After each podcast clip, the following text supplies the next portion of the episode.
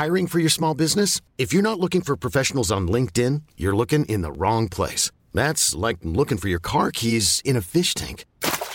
LinkedIn helps you hire professionals you can't find anywhere else, even those who aren't actively searching for a new job but might be open to the perfect role. In a given month, over 70% of LinkedIn users don't even visit other leading job sites. So start looking in the right place. With LinkedIn, you can hire professionals like a professional. Post your free job on linkedin.com slash achieve today.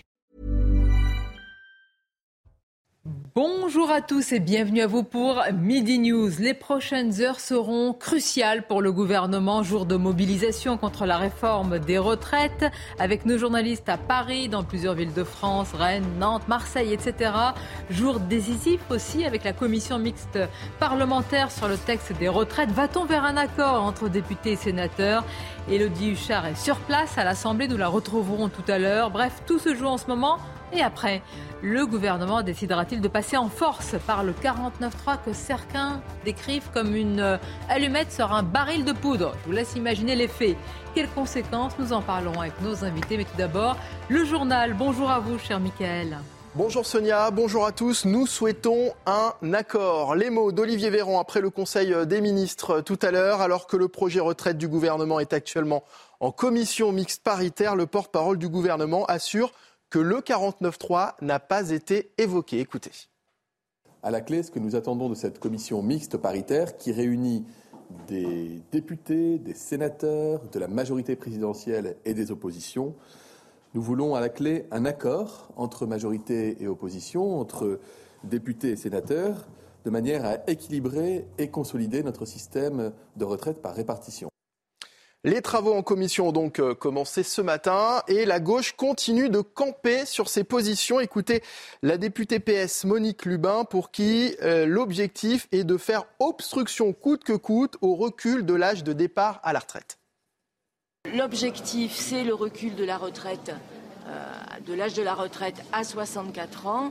Et ils l'auront. Et tout autour sont des mesures d'atténuation euh, comme la surcote par exemple pour les mères de famille. C'est une mesure d'atténuation, mais il faut le dire, qui amène à des, droits moindres pour ces mères de famille. Ça, je pense que les députés de la majorité et, euh, et LR ne vous le diront pas, mais c'est exactement ça. Donc quelques mesures d'atténuation qui vont leur faire dire que finalement tout va bien. Mais nous, notre objectif, c'est le refus catégorique de l'âge de la retraite à 64 ans. Voilà, Monique Lubin, sénatrice, un PS des. Et pendant ce temps, la mobilisation se poursuit à Marseille où les manifestations ont commencé ce matin. Écoutez le secrétaire de l'Union départementale CGT des Bouches-du-Rhône. Il assure que le mouvement va se poursuivre, peu importe l'issue des discussions. On va continuer, on va continuer. Quoi qu'il se passe à la commission mixte et demain à l'Assemblée, on continuera. Cette loi ne verra pas le jour. Au fil du temps, au fil des entourloupes du gouvernement et du patronat, l'opposition à la réforme le se renforce. Il n'y a aucune raison. Et quelle que soit la façon dont soit ils se sont achetés une majorité, soit ils passeront en force, ça ne fera pas de la réforme un progrès social. Donc on va la combattre jusqu'à ce qu'elle soit rangée aux oubliettes. La mobilisation qui se poursuit aussi dans le secteur de l'énergie. Plusieurs raffineries sont toujours en grève aujourd'hui. Dans le Nord et le Pas-de-Calais notamment, des blocages ont eu lieu tôt ce matin à la centrale thermique de Bouchain par exemple, où 100% des salariés sont en grève aujourd'hui.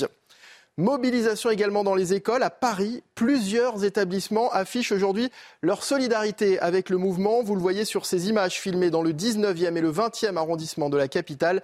Plusieurs classes sont restées fermées ce matin. Même chose pour les cantines scolaires. Voilà, c'est la fin de ce journal. Midi News à présent en compagnie de Sonia Mabrouk et de ses invités pour les débats. Merci à vous, Mickaël. Autour d'Olivier D'Artigol. Bonjour, merci d'être là. Grégory Jouron, secrétaire général Unité SGP Police. Merci également. Kevin Bossu, monsieur le professeur, est présent. Bonjour à vous. Notre journaliste Eric de Ritmaten est présent. Elle s'installe à l'arrache, comme on dit. Elisabeth Lévy, directrice de la rédaction de Causeur, je vous salue. Et on va tout de suite. C'est une journée de mobilisation qui arrive à un moment crucial. Tout va se décider, comme on dit, dans les prochaines heures. Mais déjà dans la rue, dans les rues, Qu'en sera-t-il? Les mobilisations ont démarré, notamment à Marseille, dans la cité phocéenne, où l'on retrouve euh, l'or para.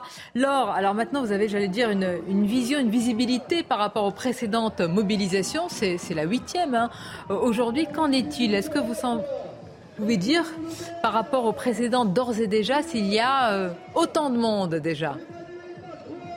Alors, autant de monde, je ne pense pas. Hein. Euh, à l'image, le cortège par endroit est un petit peu plus, un peu plus clair, un peu plus clairsemé. Hein. Mais sur euh, la mobilisation, notamment des salariés euh, d'Enedis, il y a une très forte concentration de personnel, hein, de l'énergie en lutte. Vous voyez, au moment où on en parle à l'image, hein, la banderole que je, vais vous montrer d'un petit peu plus près montre que derrière cette banderole, ils sont très nombreux. Ce que je voulais préciser, Sonia, c'est qu'aujourd'hui, c'est déterminant pour euh, l'intersyndicale. Ils ont besoin de savoir où en sont euh, les troupes, où est la volonté, la motivation des troupes, parce que vous le disiez, hein, on est à quelques heures d'un vote ou pas crucial ou d'un 49-3.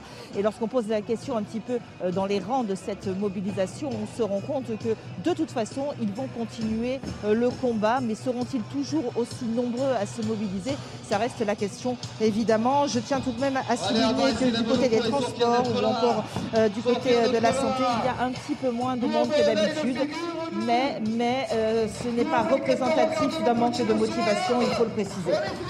Bien sûr, Laure, et on vous retrouvera tout à l'heure en direct et en duplex de Marseille. On voit à l'image euh, Régine Delfour, on va vous retrouver dans quelques instants dans la capitale à Paris. Elodie Huchard, hein, il se joue beaucoup, beaucoup de choses en ce moment dans la commission mixte euh, parlement. C'est devenu un vrai conclave, on attend que la fumée blanche euh, sorte. Mais en attendant, alors, je vais faire réagir nos invités. Grégory Joron pour démarrer. Même si la loi est votée demain, le mouvement va-t-il s'arrêter? On entend les responsables syndicaux dire non, le match n'est pas plié. Et vous, que dites-vous par rapport à cela? Ah, je pense que c'est pas plié non plus. Alors après, encore une fois, les responsables syndicaux, euh, euh, dont je fais partie, pour le coup, j'ai, je, je euh, enfin, pas, au niveau des confédérations, mais j'ai assisté à, des réunions au sein de Force ouvrière où clairement la motivation et, et, l'engagement est, sans nuance.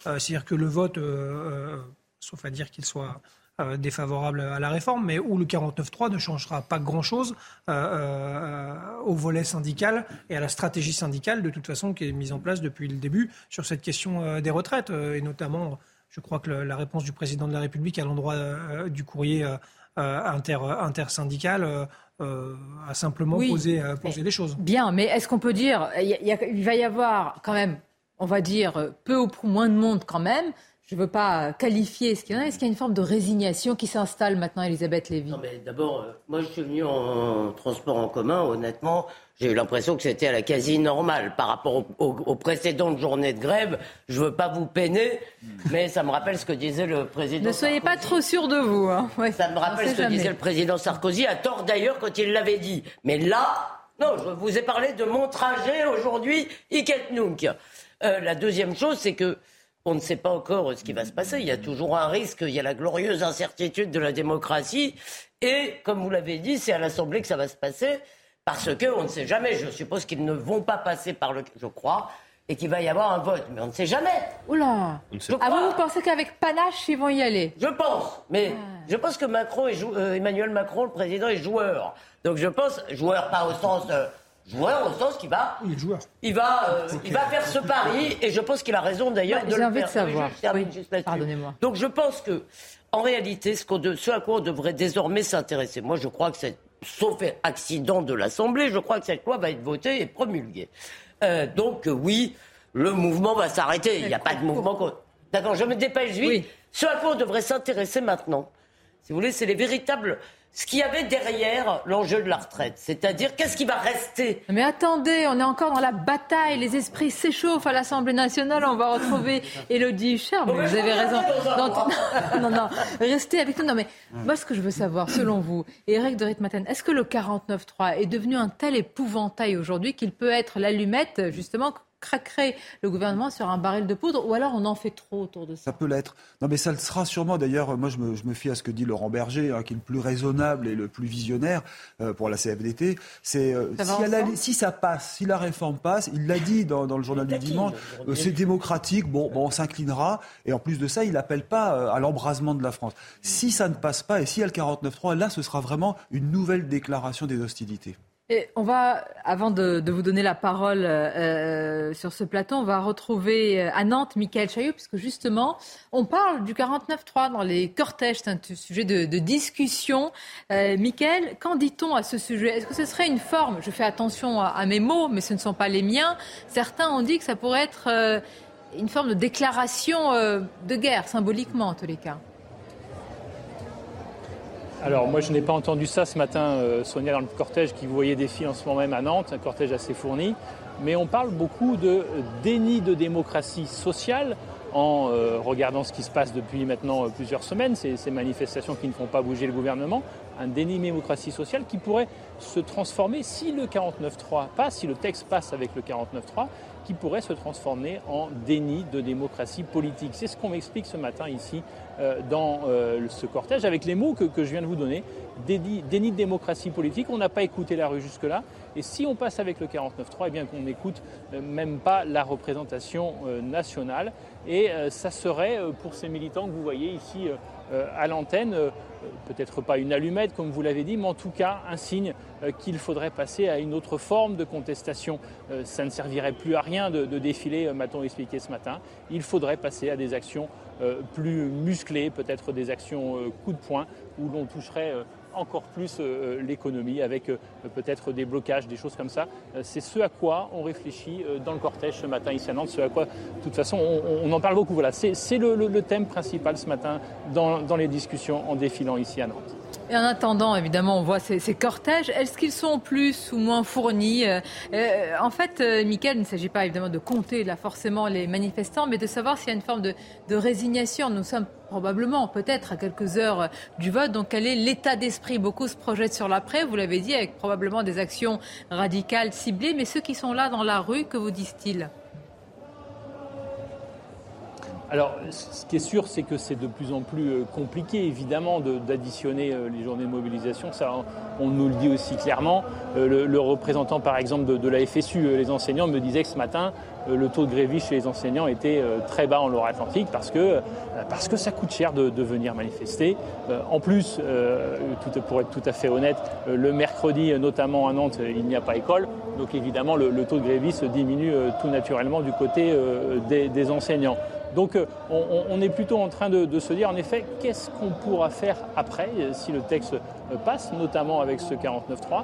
Mais pour le moment, il n'y a pas d'annonce particulière. On attend beaucoup de la réunion de l'intersyndicale qui devrait se tenir ce soir, si je ne dis pas de bêtises, ou demain matin au niveau national. Exactement, Michael. Ça tiendra normalement tout à l'heure en fin d'après-midi aux alentours de 17h. Je vous remercie, Michael Chailloux, en direct et en duplex de, de Nantes. On reviendra vers vous. Alors quand on dit les heures euh, qui arrivent sont décisives, c'est vraiment pas, pas une expression de journaliste. Hein. Pour le coup, c'est vrai, Kevin Bossuet, parce que le gouvernement va aussi prendre ses responsabilités.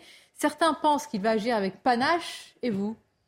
Ah, je pense qu'Emmanuel Macron ne va pas prendre de risque. Je ne pense pas qu'il ira jusqu'au vote. De toute manière, Emmanuel Macron ne peut pas reculer. Parce que si il recule, c'est la fin de son quinquennat, euh, tout simplement. Et en plus, ah il y a des lois qui vont arriver, la loi sur le plein emploi, la loi sur l'immigration.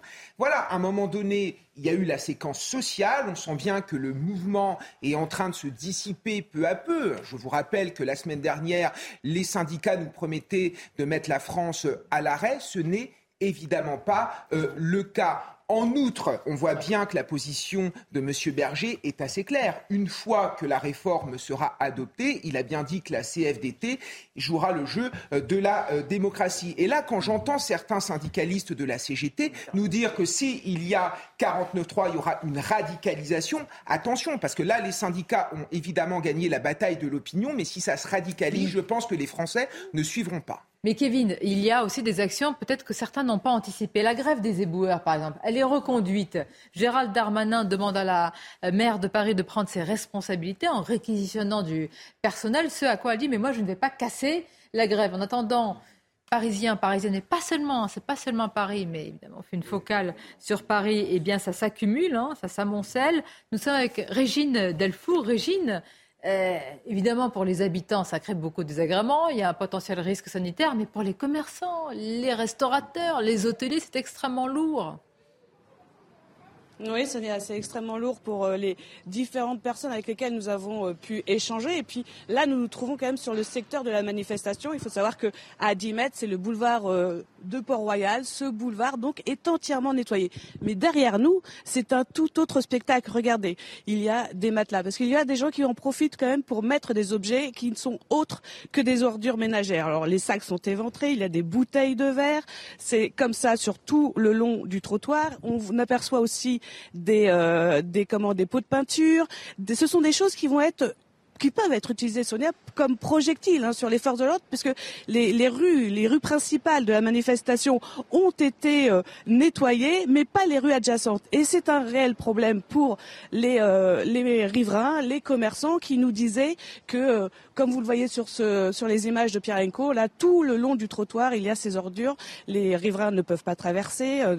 c'est assez compliqué à deux, même avec une poussette. Il y avait une grand-mère tout à l'heure qui me disait qu'elle était inquiète pour ses petits-enfants, parce a regardez au sol. Je veux euh, c'est quand même euh, ce qui va arriver ou c'est éventré à cause des corbeaux, mais il y a aussi forcément des rats. Donc euh, donc voilà, c'est un gros problème. Vous l'avez dit en fait hier, Gérald Darmanin a demandé à, a demandé au préfet de police de Paris donc à donner l'instruction. Donc la maire de Paris euh, réquisitionne des moyens pour collecter. Elle dit en fait que ce n'est pas à elle de le faire. Donc en fait, il y a un vrai bras de fer et ce n'est pas prêt de s'arranger puisque les éboueurs ont annoncé qu'ils seront en grève jusqu'à lundi prochain. Exactement, Régine Delfour, vous l'avez résumé, ce bras de fer aussi entre bah, le gouvernement et, la mairie de Paris. Chacun se renvoie la patate chaude ou la poubelle chaude là pour le coup. Olivier D'Artigal, non mais c'est vrai. À un moment, qui va prendre ses responsabilités?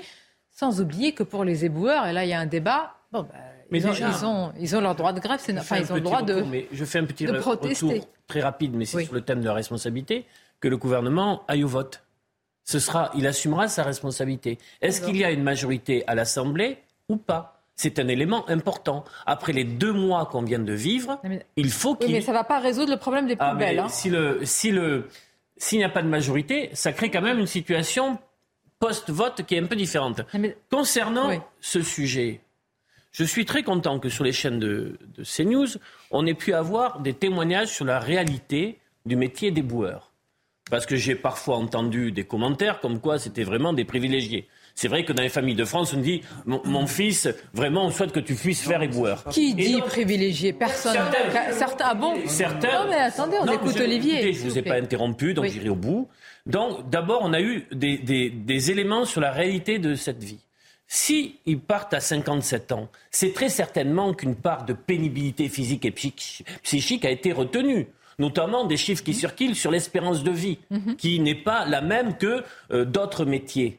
Et donc ces personnes-là se sont fixées une limite dans leur tête une, frontière où ils se disent ça, il ne faut pas franchir. Ils ne veulent pas faire deux ans de plus. Est-ce que vous pouvez entendre Mais oui, mais c'est pas ce qu'on dit là. Ils peuvent, ils peuvent faire grève. Mais nous, moi, la question, c'est à partir de là, est-ce que, est-ce qu'on peut, euh, il peut y avoir un service minimum et des réquisitions de personnel Ils se mettent en, en grève et tout le monde dit sur les plateaux, le droit de grève, c'est un droit. Mais, et souvent, mais, mais, mais, vous allez donc le faire, et donc au final, vous remettez en cause le droit de grève. Parce qu'un droit doit être absolu selon vous. Ah, le droit de grève, oui. Non, ben, pardonnez-moi. Dans les, pays où il n'est pas appliqué, le pays où il n'est pas appliqué, c'est pas un non, bon mais signe. cher Olivier, vous avez demandé qu'on vous écoute, donc soyez gentil. Je vous aime beaucoup, je vous cite même. Euh, donc, ah.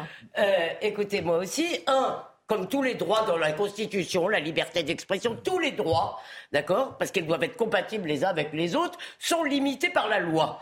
Vous n'avez pas un droit absolu, aucun droit n'est absolu. Donc ça, ça ne veut pas dire si vous pensez qu'il doit y avoir un service minimum, vous êtes contre le droit de grève, excusez-moi, c'est une caricature. Deuxième chose, il y a des éboueurs du privé aujourd'hui, hein, avant la réforme, qui eux partent déjà à 62 ans. Alors je veux bien que dans la fonction publique on soit plus fragile. Pardon, je finis.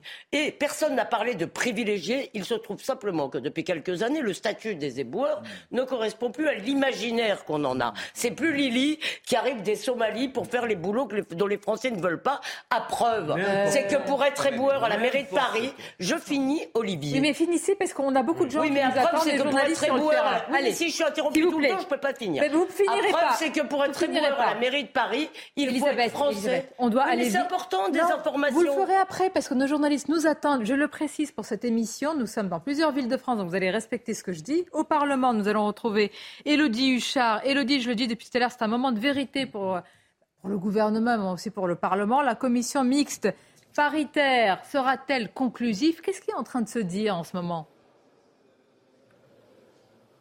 Eh bien, on est passé maintenant euh, à l'examen des articles Sonia. La discussion préliminaire a quand même duré euh, relativement euh, longtemps parce que finalement chacun voulait donner son point de vue. Alors des points de vue pas forcément très constructifs. La gauche n'a eu de cesse de parler, je cite, de passage en force, coup de force, manque de transparence. Tout a été fait pour limiter les débats. Ils expliquent que le gouvernement et la majorité ici ne respectent pas ce qui se passe dans la rue. Alors du côté de Sylvain Maillard qui représente ici la majorité, on a rappelé quand même à la gauche que l'obstruction était de leur responsabilité les euh, députés et sénateurs sont sortis euh, à leur pause pour nous faire euh, un petit point. D'un côté, la majorité se réjouit. Et puis là, quelques articles viennent d'être votés. D'abord, l'article 1, celui qui supprime les régimes spéciaux. Et puis, à l'instant, vient d'être voté aussi la création de l'index senior, la version que souhaitait notamment la droite sénatoriale pour les entreprises de plus de 300 salariés et non pas 50. C'était jugé beaucoup trop contraignant. Alors, cette CMP, elle sera conclusive. Là, il n'y a pas de grand suspense. Ils sont 10 membres sur 14 à être favorables à la réforme. Revanche, on voit que la gauche est très déterminée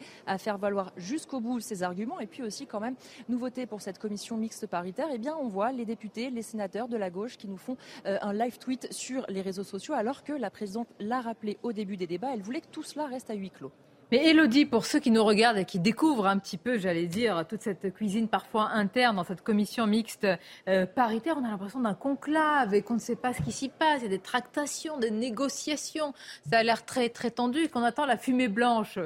Est-ce que c'est est -ce c'est vraiment euh, dans un, dans un secret que c'est en train de se passer, mis à part les live tweets? Alors oui, c'est assez secret. Il y aura à l'issue, mais parfois ça prend 10 à 15 jours, un compte rendu de toutes les prises de parole et de tout ce qui s'est dit. Alors il y a parfois des commissions mixtes paritaires où il y a beaucoup plus de suspense. Là, ce qu'on sait aussi, les rapporteurs l'ont dit, c'est qu'ils s'étaient mis d'accord sur le texte dès le début. Donc les tractations, elles sont relativement limitées. Il y a un texte qu'ils comptent faire adopter en commission euh, mixte paritaire. Et c'est aussi pour ça d'ailleurs que les députés et les sénateurs sortent de temps en temps. Ils ont quand même entendu cette critique du problème du huis clos sur un sujet si important parce qu'en général, on n'a pas l'habitude de de voir des parlementaires qui sortent toutes les deux heures environ pour venir faire un point sur la situation. Merci à vous, Elodie. On reviendra vous voir en fonction de l'évolution de ce qui s'y euh, passe et ce qui se discute. On prend tout de suite la direction de Nantes. On retrouve de nouveau Michael Chailloux. Les lignes de tramway euh, sont bloquées avec des, poubelles qui sont euh, en feu, Michael.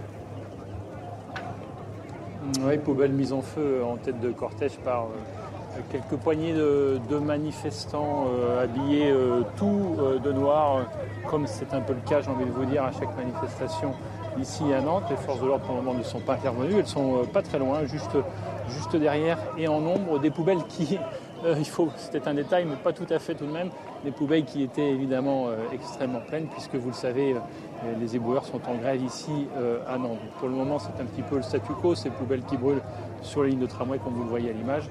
Euh, derrière des manifestants et puis euh, un peu plus loin des forces de l'ordre en nombre qui euh, pour le moment restent, j'ai envie de dire, immobiles et ne, bougent pas. On, attend de voir ce que, ce que, ça va donner, notamment avec l'intersyndical qui arrive juste derrière donc qui pour le moment ne, peut plus progresser. Effectivement, Michael Chaillot, on voit bien ces images. Réaction de Grégory Joron. Bon, alors, on va voir aussi on parle souvent de, la doctrine et vous l'avez salué hein, ces dernières semaines avec quand même des manifestations qui se sont toujours bien passées. Moi, j'interrogeais ce matin le porte-parole du gouvernement, Olivier Véran, qui quand même là commence à dire bon, la crainte, c'est-à-dire la crainte avec évidemment c'est peut-être aussi, euh, certains disent l'intérêt euh, du gouvernement, les plus cyniques disent cela, mais qu'il y ait une forme de radicalisation, y compris dans les cortèges avec des violences, enfin de. Je pense qu'elle est, malheureusement inévitable. Hein. Ça fait c'est le septième acte aujourd'hui. Euh, on, peut, on peut saluer euh, l'action des services d'ordre en relation vraiment avec la préfecture de police, parce que c'est souvent parisien euh, quand même. Les caméras sont focus sur ce qui se passe dans la capitale. donc, donc, donc évidemment, je, trouve que, je trouve que ça a été plutôt bien géré depuis le début. Le dernier acte, pas samedi, mais, mais, mais la semaine dernière, a quand même fait montre d'une radicalisation avérée. C'est-à-dire qu'on a eu quand même 40 blessés sur Paris, 35 sur Lyon. des projectiles, des cocktails, enfin le retour d'image quand même assez triste pour une manifestation sociale comme celle-ci. les risques aujourd'hui, clairement, l'évaluation des risques démontre qu'il y, y, a un réel risque Black Blocs sur la tête de cortège tout à l'heure.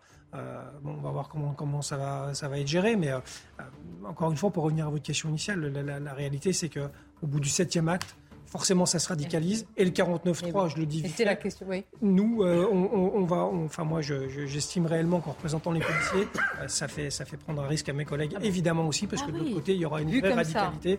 Et, et, on sait qu'on va, on sera de la chair à canon.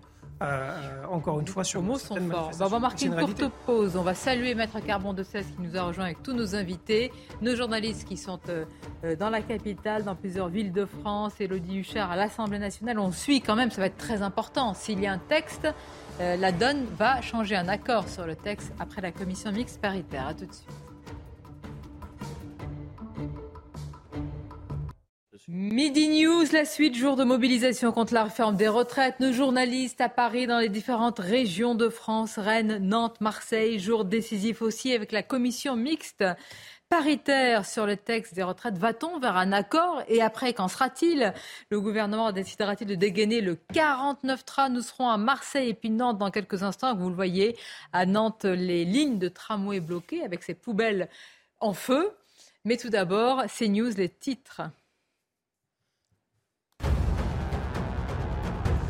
Et justement, du côté euh, des régions, Sonia, vous le disiez, en Loire-Atlantique, cinq mobilisations ont lieu, notamment euh, à Nantes. Euh, vous le voyez sur le terrain, les rassemblements semblent tout de même moins denses que la semaine dernière, mais il y a du, monde. Plusieurs actions sont menées. Un blocus, par exemple, devant le lycée professionnel Michelet, toujours donc à Nantes. Et puis à Lyon, les campus Portes des Alpes et Berges du Rhône de l'Université Lyon 2 sont fermés. La direction de la faculté précise que, par conséquent, aucune activité n'aura lieu ce mercredi sur ces sites car les conditions d'accueil des étudiants et personnels ne sont pas euh, réunies. Enfin, les quatre terminaux méthaniers ont reconduit leur mouvement de grève jusqu'en début de semaine prochaine. Ces terminaux permettent d'importer du gaz naturel liquéfié en France. Au total, ça fera 15 jours de grève contre la réforme des retraites sur ces sites. Les stocks de gaz se réduisent donc peu à peu. Effectivement, on va suivre tout cela. Merci Audrey. On va prendre la direction de Marseille tout de suite avec Stéphanie Rouquier. Stéphanie, vous êtes euh, peu près en, fin de, cortège. On l'a vu euh, également avec euh, Laure Parra qui se trouve dans la cité phocéenne, qui a des rassemblements un peu moins denses, mais il y a quand même du monde dans les rues. On le voit avec ces, images-là. On va aller dans quelques instants aussi à Nantes. Moi, c'est la question que je me pose, 42-16, est-ce que le gouvernement est déjà dans l'étape d'après? Est-ce que finalement, il n'a pas déjà enjambé cette huitième mobilisation?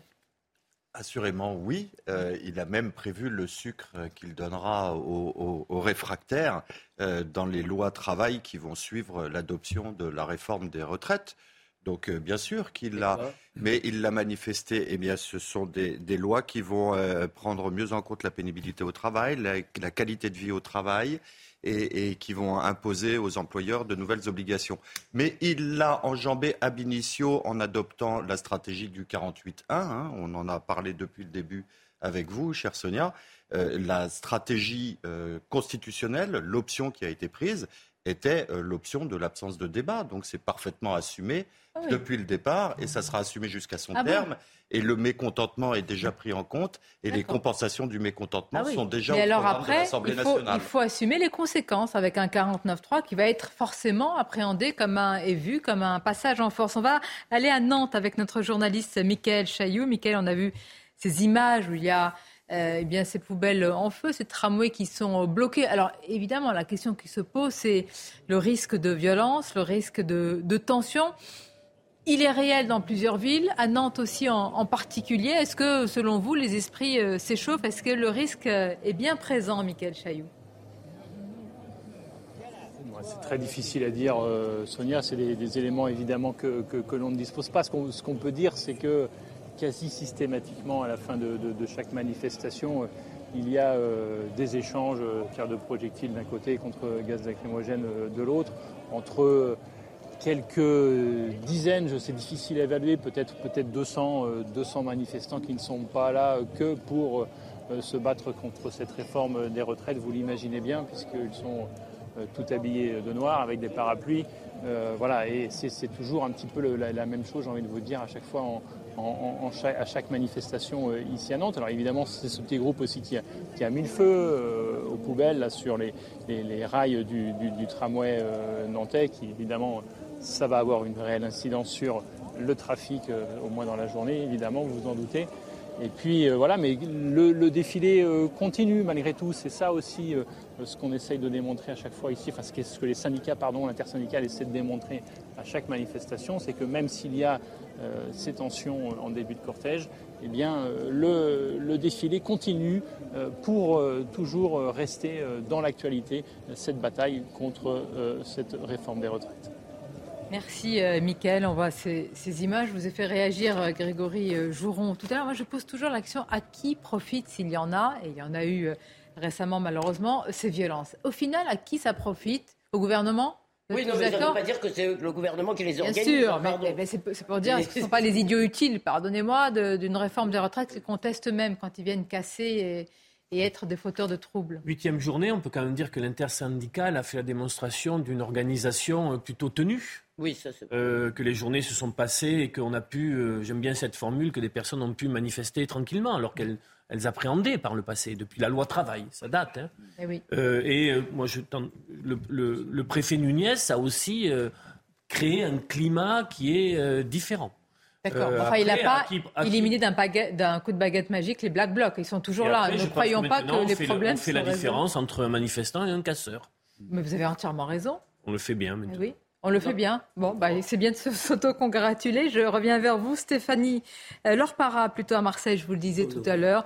Bon, Laure, des cortèges un peu moins denses, du monde quand même dans les rues. Et qu'est-ce que vous entendez? Parce que Mickaël, euh, tout à l'heure, euh, Chaillou nous disait, bah, certains dans les cortèges parlent quand même du 49-3. Est-ce que c'est le cas aussi à Marseille? Est-ce que c'est toujours les mêmes slogans Il faut retirer la réforme des retraites.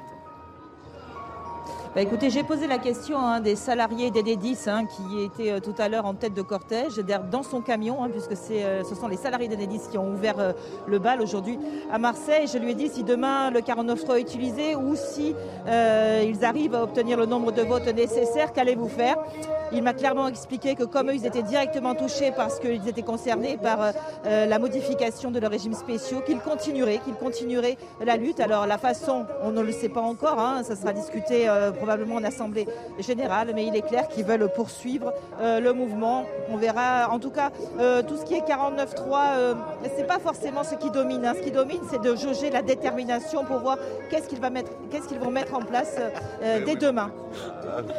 Effectivement, on va suivre tout cela, leurs parents en direct en duplex de Marseille. Euh, on, retrouvera aussi à Marseille tout à Stéphanie Rouquier qui a suivi par exemple, le connaissez-vous, Olivier Matteux, qui est un responsable de la CGT qui tient, euh, Éric de Ritmatin, des discours est-ce qu'il faut dire quasi révolutionnaire ou révolutionnaire Stalinien, disons. Enfin bon. Ah, vous êtes dans la nuance, vous, aujourd'hui. Ah bah, ah écoutez, c'est euh, l'origine, bah l'origine, la toute origine. non, écoutez, là, alors après, je pense qu'il n'a pas vraiment de chance, parce que bon, il faut rappeler qu'il y a le congrès de la CGT qui a lieu à la fin du mois, donc il y aura l'élection de, de futurs secrétaire général. Euh, maintenant, bon, vous savez qu'il y a une lutte entre euh, différents mouvements. Euh, non, je pense que là, vous en savez peut-être plus que moi. Non, mais vous êtes en train de nous dire qu'on va regretter Philippe Martinez. Bah, Philippe Martinez, moi, je l'ai trouvé beaucoup plus calme depuis quelques temps. C'est vrai qu'il a, il a baissé. Non, mais il faut reconnaître que, euh, d'abord, c'est assez remarquable qu'ils se soient entendus avec euh, Laurent Berger. Ça, je pense que vraiment. On va voir ce qu'il en sera ce soir. ce soir, il y a la nouvelle intersyndicale. Vous y serez. Hein. Il a tenu, j'y serai. Et, et c'est quand même assez extraordinaire de voir que, alors que les syndicats étaient tous désunis, là, il y a une voie Maintenant, cette intersyndicale, je pense qu'elle ne pourra pas tenir sur la durée parce que la CGT reste assez dur, avec toujours un appel à la mobilisation, même à l'embrasement, il faut bien, même si le terme est excessif, enfin, il souhaite quand même le blocage du pays, c'est le mot qui a été employé, avec un Martinez quand même qui est plus mesuré, qui part. Moi, j'ai rencontré aussi la représentante de la CGT, la, porte-parole de la CGT, qui a dit euh, on ne tient pas forcément euh, à prendre la décision de bloquer la France, ce sont les métiers, les professions, les corporations qui voteront localement. Vous voyez, c'est une manière un peu de se, décharger. mais pardon, mais et je termine juste un point. et la CFDT, elle, part en revanche, qui appelle plutôt au calme et à la voie démocratique. C'est-à-dire, même Laurent Berger dit, si, ce, si, si la loi, la réforme passe au Parlement, on s'inclinera En revanche, attention, si à 49.3, là, ça ira ah. très mal et la confiance sera définitivement remplie. N'oubliez pas que les syndicats n'ont pas été reçus comme ils le souhaitaient par Emmanuel Macron. Et là, quelque part, c'est une provocation. Et ce que je lis ce matin dans l'opinion, le journal de l'opinion, on parle même d'arrogance de la part du président, hein, qui a, rejeté cette, cette sur, demande de rendez-vous. Sur Olivier Mathéo, j'espère que mon cher Olivier va entendre du miel dans ses oreilles, parce que je pense qu'effectivement, c'est un personnage assez folklorique et on a l'impression qu'on l'a un peu sorti du formol. Il trouve que l'Union soviétique, le système de santé et, et, euh, d'éducation était merveilleux. Je l'ai entendu le dire. En revanche, j'ai entendu Olivier, le nôtre, Olivier qui disait, pardon, je vais quand même finir, qui disait qu'il représentait pas grand-chose. Donc... Je n'ai pas dit ça. J'ai dit que, parce que c'est quand même terrible, il représente une sensibilité qui existe dans le monde syndical à la CGT historiquement, ça existe, mais que ça n'est pas le point d'équilibre aujourd'hui à la CGT. Mm. Mm. Et il me semble, c'est au délégué de la CGT de le décider en congrès, qu'il ne peut pas être avec ce profil et ce discours et cette mm. orientation le successeur de M. Martinez. C'est tout ce que j'ai dit. Non, mais ils peuvent influencer sur la ligne. Euh, en Alors je pense que surtout il peut y avoir localement, parce que ces propos qui nous ont choqués, il pense qu'il veut de Staline, c'est choquant, mais ça n'a pas de conséquences. C'est choquant. Ces propos, oui, je suis très sensible, comme vous le savez. Ces propos qui nous ont choqués, c'est quand il a dit s'il y a le 49-3, il n'y a plus de règles. Plus de règles, ça veut dire la guerre, en fait. En fait.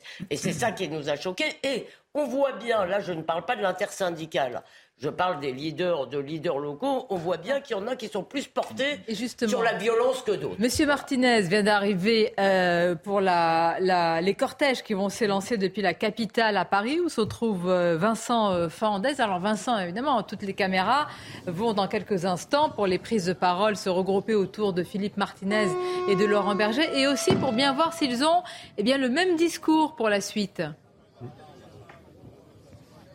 Oui, absolument. C'est une tradition désormais avant euh, ces manifestations. Euh, c'est cette fameuse conférence de presse, ce micro tendu, comme, on le dit dans le jargon journalistique, chère Sonia, euh, avec tous les, journalistes et les, et les, responsables syndicaux. Donc Philippe Martinez, effectivement, est arrivé il y a quelques minutes. Vous le voyez sûrement pas à l'écran parce qu'il est en train de saluer ses collègues, ses camarades, comme ils le disent, derrière cette tête de cortège que vous voyez à l'écran actuellement. C'est la tête de cortège, hein, qui constituera en tout cas la tête de cortège. Comment ça se passe ensuite? Eh bien, les, les journalistes peuvent intégrer cette euh, tête de cortège, peuvent passer le cordon de, sécurité en quelque sorte pour aller ensuite poser les questions aux responsables syndicaux. Et effectivement, on leur posera cette question eh bien, quelle est la suite? Est-ce qu'il faut durcir le mouvement ou pas? À Philippe Martinez et à Laurent Berger euh, pour voir effectivement eh bien, si leur discours sera le même euh, ou pas. Jusque-là, effectivement, en tout cas, à la dernière manifestation, l'avant-dernière manifestation, pardonnez-moi, le discours était assez différent entre un Laurent Berger plus modéré que, que Philippe Martinez. On verra ce qu'il en est aujourd'hui. Toujours est-il que dans les rues alentours, on voit de plus en plus de, euh, manifestants euh, se, rapprocher du lieu de départ, ici, Esplanade des Invalides. Pas grand monde pour le moment, mais c'est normal, on est un petit peu moins d'une heure et demie du, départ de cette manifestation. Merci beaucoup Vincent Fernandez en direct et en duplex du cortège parisien qui s'élancera, vous l'avez précisé, à partir de, de 14h. Alors évidemment la grande question c'est et maintenant et en plus, tout dépend de ce qui est en train de se passer à l'Assemblée nationale lors de la commission mixte euh, paritaire. Mais malgré tout, moi j'imagine que sur la table de la Première ministre, il y a scénario 1, scénario 2, scénario 3, etc. Bah, vous imaginez, oui. Non Vous ne serez pas aussi euh, dans l'anticipation? C'est assez simple. Il va falloir voir la nature du texte qui sort. On en a déjà quelques éléments, euh, ça circule. Bon comment le texte a les Ce qui va changer pour les opposants, ils sont contre, ils sont contre. Hein, quels, seront les, les, signaux envoyés à LR Là, je parle sur le plan parlementaire. Après, cela a été dit et partagé, me semble, sur le plateau, que l'Assemblée puisse voter ou non, ça n'est pas la même chose, ça n'est pas le même climat.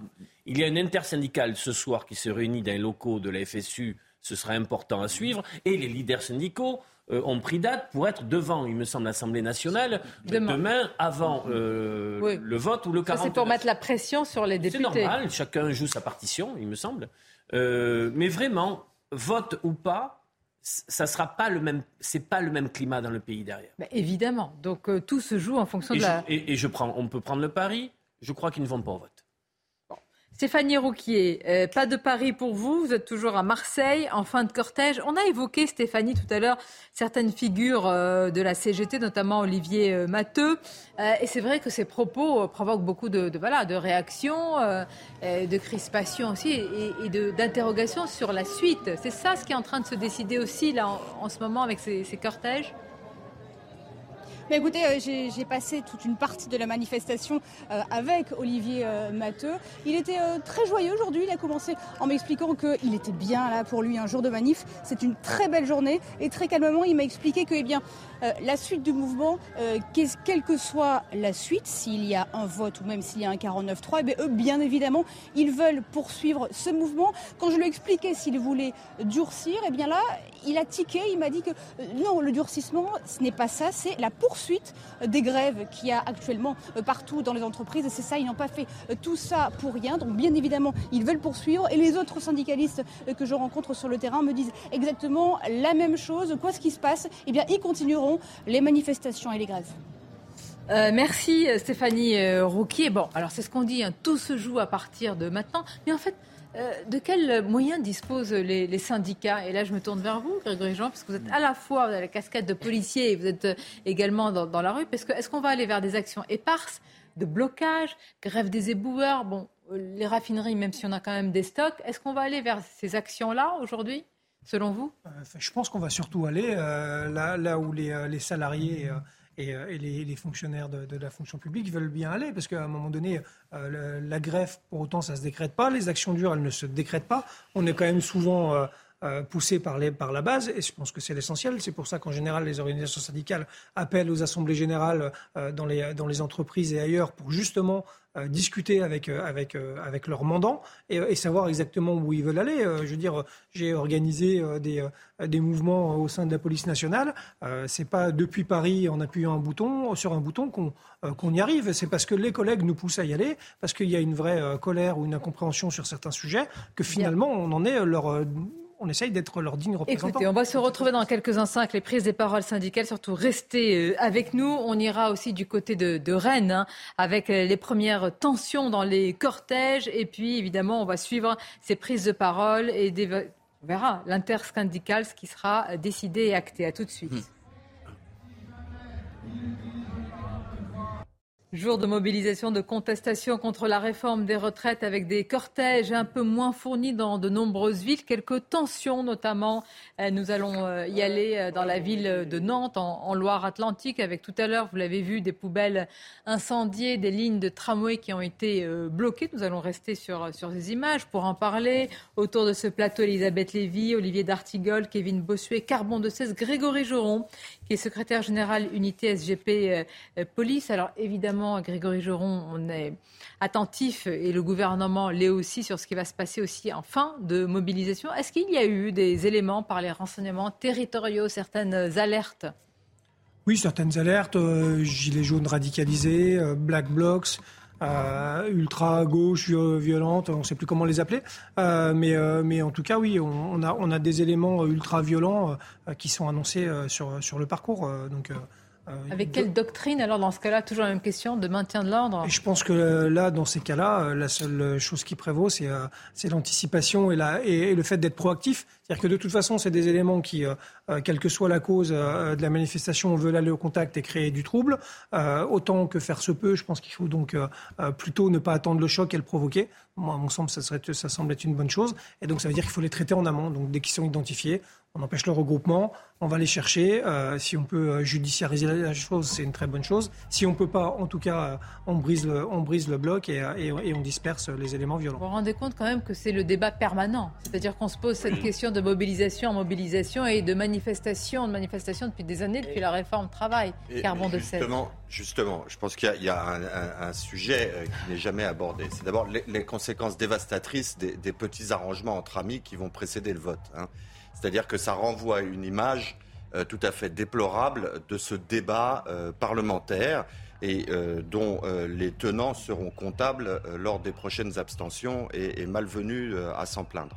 Le deuxième sujet qui n'est jamais abordé par les syndicats et qui m'étonne beaucoup, c'est que sur ce thème particulier, ils peuvent perdre politiquement, parce que le texte sera voté, mais ils peuvent gagner juridiquement.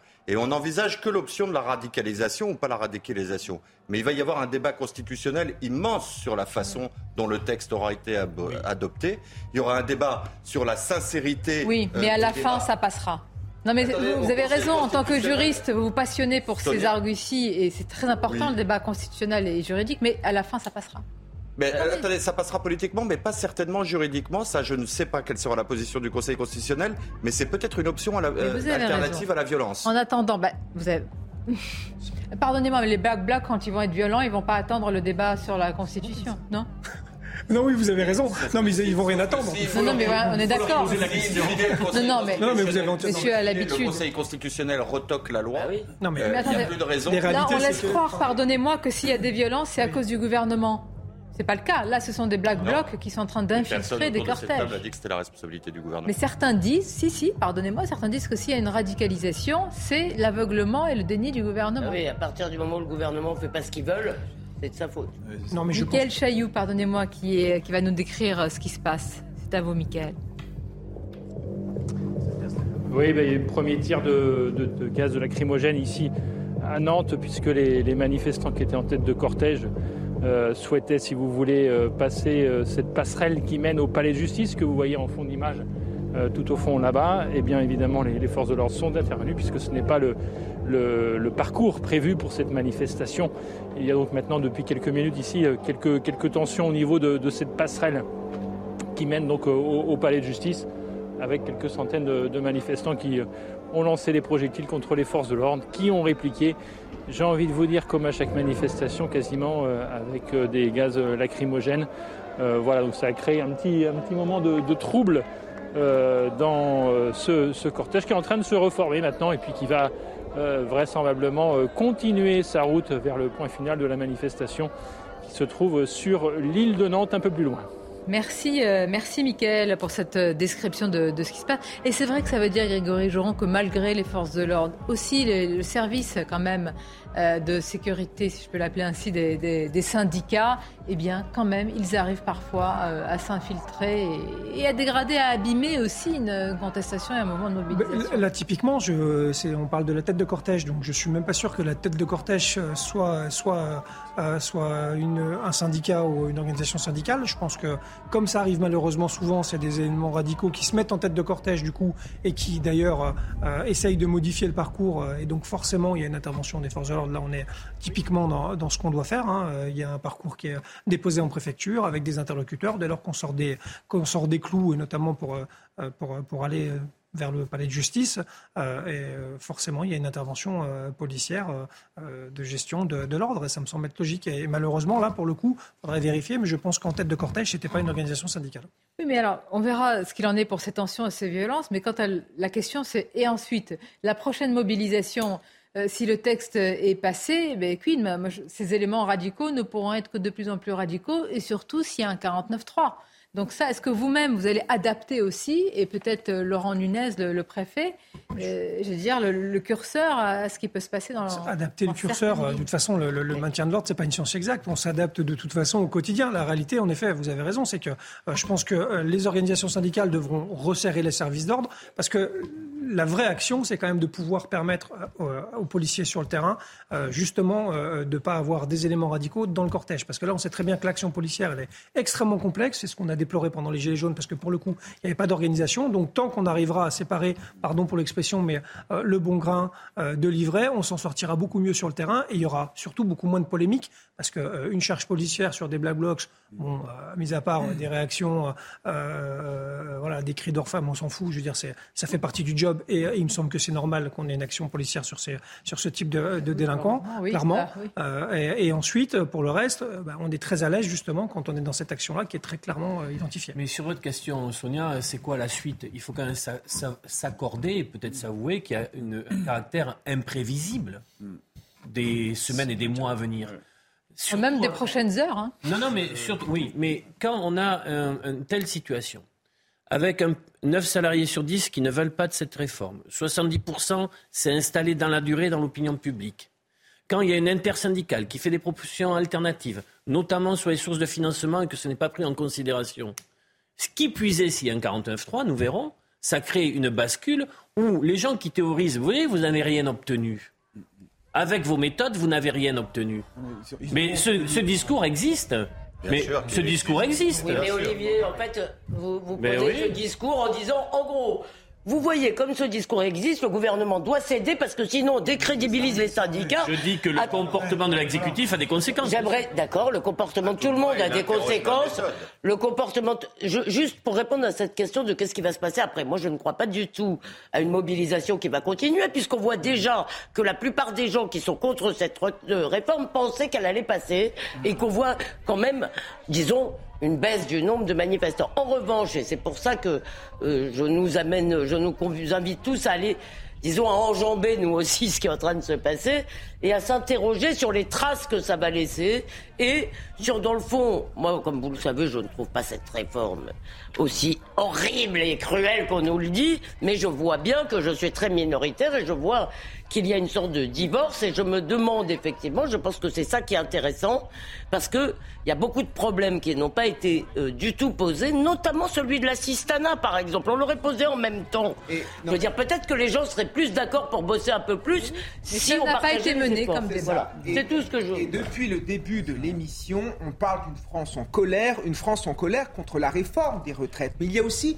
une autre France qui est en colère, une France qui en a marre de toutes ces grèves, une France qui en a marre de tous ces blocages, une France qui en a marre de perdre du chiffre d'affaires quand on est commerçant, tout simplement parce que ces grèves, en effet, empiètent euh, là-dessus. Une France qui en a marre de se demander si, euh, si leurs enfants pourront aller à l'école demain pour voir s'il y a Mais des la France n'est pas bloquée, Kevin de cette France, parce qu'on a l'impression finalement qu'il y a une minorité qui fait l'appui et le beau temps dans notre société. Alors certes, on peut être contre la réforme minorité des retraites, minorité on Contre la réforme de retraite ben, Pour moi, les, syndicats sont une minorité. Il y a plein de gens dans notre pays qui sont contre la réforme des retraites, qui sont très critiques, mais qui ne soutiennent pas pour autant euh, ce que font les syndicats dans notre pays. Il faut aussi le dire. Il a raison, Eric Maten. On, oublie une partie aussi. D'abord, il y a les commerçants et, artisans qui peuvent, qui peuvent être opposés à la réforme retraite, mais en même temps qui subissent la grève des éboueurs. On a passé hier des, des, quand même des extraits extrêmement forts où les hôteliers, les commerçants, ça suffit. Bah, beaucoup ne sont pas concernés. Hein. Quand vous êtes indépendant, on oublie hein, les indépendants en France, et Dieu sait s'ils sont nombreux, qui vivent à leur compte, qui sont à leur compte. Bah, Ceux-là, la retraite, ils se la capitalisent eux-mêmes. Hein. Ils ont un fonds de commerce, ils ont les murs d'un commerce. Et moi, je dirais que cette, cette réforme, qu'elle passe par euh, l'Assemblée ou qu'elle passe au 49, par 49.3, de toute façon, il faudra bien qu'à un moment, ça s'arrête. C'est-à-dire sinon, on est dans un conflit permanent, une opposition permanente. Après que les syndicats, effectivement, euh, soient en frontal avec le gouvernement, ça c'est une chose, mais le, mécontentement de la rue devra s'arrêter. Quand une réforme est adoptée, elle doit être respectée.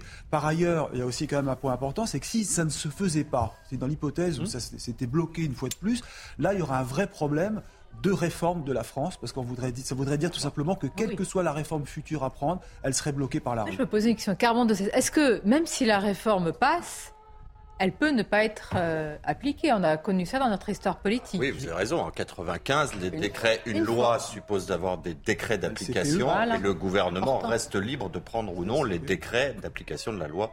S'ils ne sont jamais pris, la, loi. Mais il est le seul à pouvoir prendre ces euh, décrets? Oui. D'accord. Oui, et donc là, à ce moment-là, le texte reste flottant dans l'éther juridique. Oh, je pense que c'est assez, rare euh, là dans cette. Euh, pour le CPE, c'est intéressant de voir que Jacques Chirac a vu le, euh, le, nez ah de dire il faut absolument que Villepin retire ce projet, mais à quoi ça tient pas debout, à quoi ça arrive? J'ai peur que votre réforme sur le CPE, ça mette les gens dans la rue. Mmh. ça, c'était du courage politique mmh. quand même de sortir ça. Oui. Il avait, mais il n'avait pas promulgué le CPE. Bah, c'était pas, les décrets d'application. Les gens étaient quand même dans la rue. Oui, ils étaient quand même dans la rue, mais enfin, ça aurait pu embraser. moi, ce qui m'intéresse, ce que vous êtes en train de dire, c'est-à-dire les fractures profondes qui vont maintenant euh, rester et qu'on ne mesure pas véritablement. Ah C'est-à-dire, euh, bonne chance pour la suite, parce que le 49.3, disons-le, c'est quand même un outil constitutionnel. Oui. C'est pas le pire des épouvantails. C'est devenu aujourd'hui quelque chose qui est assimilé, Elisabeth, à ou à un aveu de faiblesse ou à une marque d'autoritarisme. Vous pensez que véritablement il aura, il sera perçu comme un acte de antidémocratique Je crois que c'est devenu un gimmick, le 49.3, si vous voulez. On agite ça comme un totem, comme les 62 ans demeurant. Si vous voulez, c'est devenu le truc qui énerve tout le monde. Mais je ne crois pas que les Français Fondamentalement, c'est ça le problème. Et moi, j'ai été très éclairé par l'entretien croisé de Jérôme Fourquet et Pierre Vermeuren dans le Figaro il y a quelques jours. je trouvais, sur les causes profondes. Et il y a cette question, je pense, euh, d'une France qui travaille, qui est toujours pénalisée par les, enfin qui, paye des impôts invraisemblables, qui paye des cotisations tout le temps, et qui a le sentiment que c'est toujours sur les mêmes que ça tombe. Et il parlait justement du nombre de jeunes inactifs dans notre pays. Or, on ne parle pas des, seniors, comme on dit, qui sont mis à la retraite, euh, enfin qui sont renvoyés. Pardonnez-moi, je vais juste commenter les, images à Nantes euh, avec votre, votre Vous êtes à Paris expertise. Ou à Nantes, Grégory Joron. Alors, il s'agit d'une charge. Je vais vous laisser, euh, avec votre euh, expérience, euh, nous expliquer ce qui se passe? Je, constate comme vous, oui, bah, une charge, je ne sais pas, mais en tout cas, les policiers, les policiers se remobilisent et, se, et, se, repositionnent sûrement pour faire un barrage, j'imagine. Euh, mais, euh, mais, bon, c'est pas, très. Ça doit être quand même euh, assez singulier et complexe d'être à la fois manifestant, parce qu'il y a dans ces cortèges des policiers, et être de l'autre côté des forces de l'ordre en train de se dire mais nous aussi, on se bat pour que ce projet ne passe pas. Comment vous le vivez? On vit, on a, on a notre conscience personnelle parce qu'on est des citoyens, puis notre conscience professionnelle parce que parce que parce qu'on est là pour ça et c'est la mission pour laquelle on est on a été, on a été recruté et, euh, c'est, euh, ça me semble, c'est, pas très compliqué en fait. Hein. Euh, d'ailleurs, je pense pas dans les cortèges encore une fois qu'on a vu, c'est le, c'est le huitième acte. les manifestants se sont extrêmement bien tenus. C'est pour ça que nous policiers, on n'était pas du tout mal à l'aise d'être au milieu des manifestants, puisqu'on c'est évidemment des citoyens comme les autres. Pour le coup, c'est sûr que vous verrez pas beaucoup de policiers sur la tête de cortège qui a créé des problèmes à Nantes, parce que je pense qu'on ne partage pas les mêmes idéaux de société et la même vision euh, de, ce qu'elle est. Je salue notre journaliste Gauthier Lebret qui nous a rejoint. Bonjour à vous euh, Gauthier. Est-ce que c'est une inquiétude? C'est presque une question tarte à la crème. Oui, c'est une inquiétude. Euh, évidemment, ces tensions, ces échauffourées, et puis un risque quand même d'une violence continue qui, qui s'installe. Mais je vous pose la question un peu cynique. Est-ce que ça ne joue pas pour un gouvernement qui dit bon, maintenant ça suffit, le match est terminé Depuis le départ, le gouvernement avait parié sur le pourrissement du mouvement pourrissement qui ne s'est jamais produit euh, jusqu'ici. Et effectivement, vu que l'opinion, la bataille de l'opinion était perdue avec 7 Français sur 10 opposés à la réforme, euh, de manière un peu cynique, le gouvernement avait parié sur le pourrissement du mouvement pour essayer non pas de retourner l'opinion sur cette question précise du décalage de 62 à 64 ans, mais effectivement au bout d'un moment, le gouvernement aurait espéré que les Français se disent bon bah c'est bon, euh, la réforme va passer et, tant pis euh, pour euh, ce mouvement qui est en train de se radicaliser. C'est pas ce qui s'est produit. Par contre, il y a autre chose qui s'est produit. Les syndicats avaient promis une France à l'arrêt on a vu qu'on n'a pas eu cette France à l'arrêt. On a eu une France tout au mieux au ralenti. On n'a pas connu les grèves de 1995. On n'a même pas connu euh, les grèves euh, de, contre la réforme à point d'Edouard Philippe, où je rappelle qu'il y avait eu 50 jours de grève, 50 jours consécutifs de grève à la RATP et à la SNCF. Donc on n'a pas connu ces blocages-là. Ce qu'on connaît et ce qu'on n'avait pas anticipé, c'est ce qui se passe du côté des éboueurs. Mais euh, pardon pour les syndicats et les grévistes, Emmanuel Macron ne va pas reculer pour plusieurs tonnes de déchets non ramassés dans 10 villes de France. Avec les premiers chiffres qui nous remontent, notamment euh, de la mobilisation à Marseille. Alors, toujours évidemment cette dichotomie euh, et ces chiffres euh, entre les syndicats et la police. À Marseille, il y aurait 160 000 manifestants selon les syndicats et 7 000 euh, selon la police. Oui, c'est vrai qu'il y a un écart conséquent. Regardez cette image. Alors, vous avez Nantes avec là les, les, tensions et des échauffourées, et puis vous avez cet intersyndical avec sous le soleil euh, un petit peu euh, ombrageux, il y a des nuages à Paris. Philippe Martinez, Laurent Berger qui vont prendre la parole. Là, on sera attentif, hein, Gauthier, parce que c'est très important. C'est à partir de cet après-midi intersyndical, on verra ce qui se passe en commission mixte paritaire. Et, les deux parler d'une même voix même voix. On sait qu'il y a des différences d'appréciation depuis le départ sur les blocages, notamment la CGT qui voulait bloquer euh, euh, au moment des vacances de février, la CFDT qui était contre, qui a eu gain de cause. Et là, c'est très clair, c'est-à-dire que Laurent Berger respectera le Parlement, surtout si il n'y a pas eu de 49-3. Donc, il n'appellera pas à la continuité du mouvement si demain, le Parlement, sans 49-3, adopte euh, ce projet. Donc là, on verra sans doute euh, effectivement une... Euh, plus qu'une différence d'appréciation, une différence de stratégie et peut-être la fin de l'intersyndical. Même du mur syndical, parce que si Laurent Berger dit écoutez, le match est plié. C'est la fin de l'intersyndical. C'est la fin, oui, voilà. Et juste pour dire un, un, mot sur cette différence de chiffres, effectivement, de plus en plus grande, ça montre sans doute un essoufflement du mouvement qui a, qui a Ah, ça, commencé c'est euh, important. samedi. Oui. Ah, mais Elisabeth franchement, Lévy. est-ce que franchement, vous croyez que les gens sont prêts encore à perdre parce que à perdre des jours de salaire pour une loi qui est déjà qui serait déjà votée et promulguée? Non, il y a pas ça n'a pas de sens. Après, il y aura peut-être il y aura peut-être des actions euh, sporadiques qui en plus ne vont pas plaire à l'opinion parce que mais attention, c'est difficile Pardon, de euh, prévoir. Non, je vais juste te dire, l'exemple de la. CGT, c'est le CPE qui avait été voté Et pas qui n'a- promulgué. Exactement. Donc c'est pour ça que la CGT. Et d'ailleurs, il s'exprime. C'est pour ça que j'ai Exactement. Il y a quand même une Attendez, pardonnez-moi. Philippe Martinez. le courrier au président de la République. Euh, moi, je crois que la fébrilité est plutôt du côté du gouvernement. Euh, et euh, la méthode Coué euh, pour dire ça va passer, ça va passer, euh, on verra si. Vraiment, je n'ai pas les détails de ce qui se discute c'est pas public, mais euh, on voit bien que c'est plutôt l'heure des transactions que l'heure de l'assurance. On voit que le texte euh, fait son chemin législatif. Est-ce qu'il n'est pas un peu trop tard pour être dans la rue Non, il n'est jamais trop tard pour être dans la rue. Si, si on descend pas dans la rue, si on n'était pas descendu dans la rue, le texte il serait déjà voté, vous voyez. Donc euh, après il fait son chemin, mais on peut pas dire que ça soit un chemin, euh, c'est pas une autoroute. C'est chaotique, euh, ça demande, euh, j'ai cru comprendre, beaucoup de discussions secrètes euh, entre une partie de la droite et le gouvernement.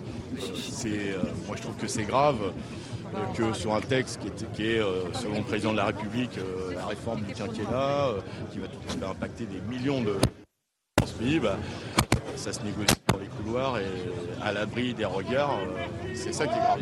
Qu'est-ce qui peut déclencher encore plus de colère dans la rue La, colère, elle est là. Et, et c'est pour ça que euh, je crois que le, le président de la République, euh, je suis sûr qu'il ne nous a pas pris au sérieux, mais vous avez noté que déjà dans le courrier qu'on lui a envoyé euh, la semaine dernière, euh, on parlait de, de tension, de, de risque euh, de, de colère massive. C'est ce que ne prend pas en compte. euh, donc la colère, elle est là. La détermination à la colère, elle est là. Est-ce que, quelle que soit l'issue du processus législatif demain, 49.3 ou non, vous pouvez d'ores et déjà dire que la, la mobilisation ne va pas s'arrêter Pour, pour la CGT, euh, elle ne s'arrêtera pas, mais euh, évidemment, euh, il est trop tôt pour euh, dire quelque chose, euh, puisqu'on ne sait pas l'issue que prendra le débat demain. Et ça change quelque chose, 49.3 D'ailleurs, c'est le pire du pire. Euh, on a, ne vais pas refaire l'histoire, on a le gouvernement qui a choisi un processus qui n'est pas habituel pour une loi aussi importante, puisque c'est dans le cadre du projet de loi rectificative de la sécurité sociale, euh, une procédure donc accélérée, euh, qui n'a pas pu aller à son terme dans les débats. Au Sénat, rebolote, processus accéléré. Euh, le moins qu'on puisse dire, c'est que quand on est serein, quand on est sûr de soi, et devant une telle loi, peut dire qu'il y normal de débat et de vote de la loi.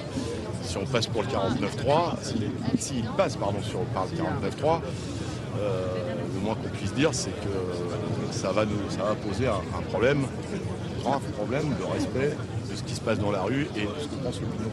Selon les premiers échos qu'on a des débats en CMP, le gouvernement serait apparemment prêt à bouger un petit peu sur, sur les carrières longues, notamment pour euh, accéder aux demandes de- d'une partie des LR, euh, Aurélien Pradier en, tête.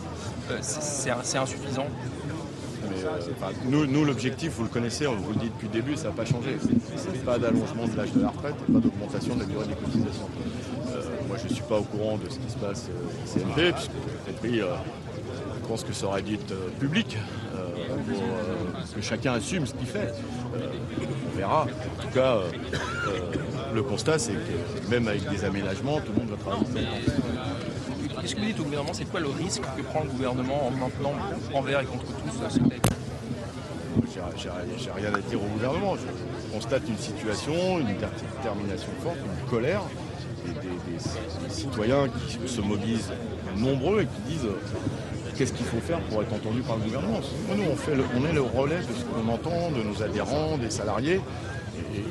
Et je pense que euh, en faisant de cette façon, le président de la République euh, met euh, gravement en péril notre conception, la conception de la démocratie qu'il y a dans ce pays. Justement, on parlait de mode d'action, il y a un mode d'action qui est très important de bruit que celui qu'on voit aujourd'hui, c'est la grève des éboueurs. Est-ce que c'est pas vers ce genre de mode d'action faut s'orienter pour, euh, pour que ce soit visible, pour qu'on en parle, que ça fasse peut-être les choses, donc à votre, selon votre point de vue? La- la grève- toutes les grèves sont visibles. Ça, il faut les montrer. D'accord? Et quand il y a des poubelles dans les rues, ça se voit. Mais vous, dites la même chose quand les trains ne fonctionnent pas, c'est encore le cas aujourd'hui, quand les transports ne fonctionnent pas, quand euh, le pétrole ne sort plus des raffineries. Euh, c'est sûr que quand euh, des salariés d'entreprises agroalimentaires font un genre de grève du zèle pour appliquer les consignes et que la production est ralentie, c'est moins médiatisé. Je comprends votre souci. Mais la réalité, c'est qu'il y a des mobilisations partout. On parle peu, je trouve, de l'énergie, alors que tous les jours, c'est moins 20 000 mégawatts de production, et dans tous les secteurs. Il y a des grèves partout. Pas de la même façon, mais c'est sûr que les poubelles, ça se voit et ça sent. Le fait que le président de la République ne vous ait pas reçu, c'est quoi pour vous C'est du, mépris pour les organisations syndicales? On, l'a dit, euh, euh, on l'a dit un peu pour, euh, montrer une symbolique. On a dit que la semaine dernière, le bras d'honneur était à la mode chez le et à l'Élysée c'est nous dire euh, je ne sais pas ce qui se passe dans le pays, vous euh, vous servez à rien. Euh, voilà, c'est ça. Mais, en fait, c'est, dire, chasser le naturel et revient en cadeau. La considération du président de la République pour les organisations syndicales, il n'y a pas que la CGT qui le dit, depuis qu'il est élu, on va dire que ça soit très visible, cette considération. Merci.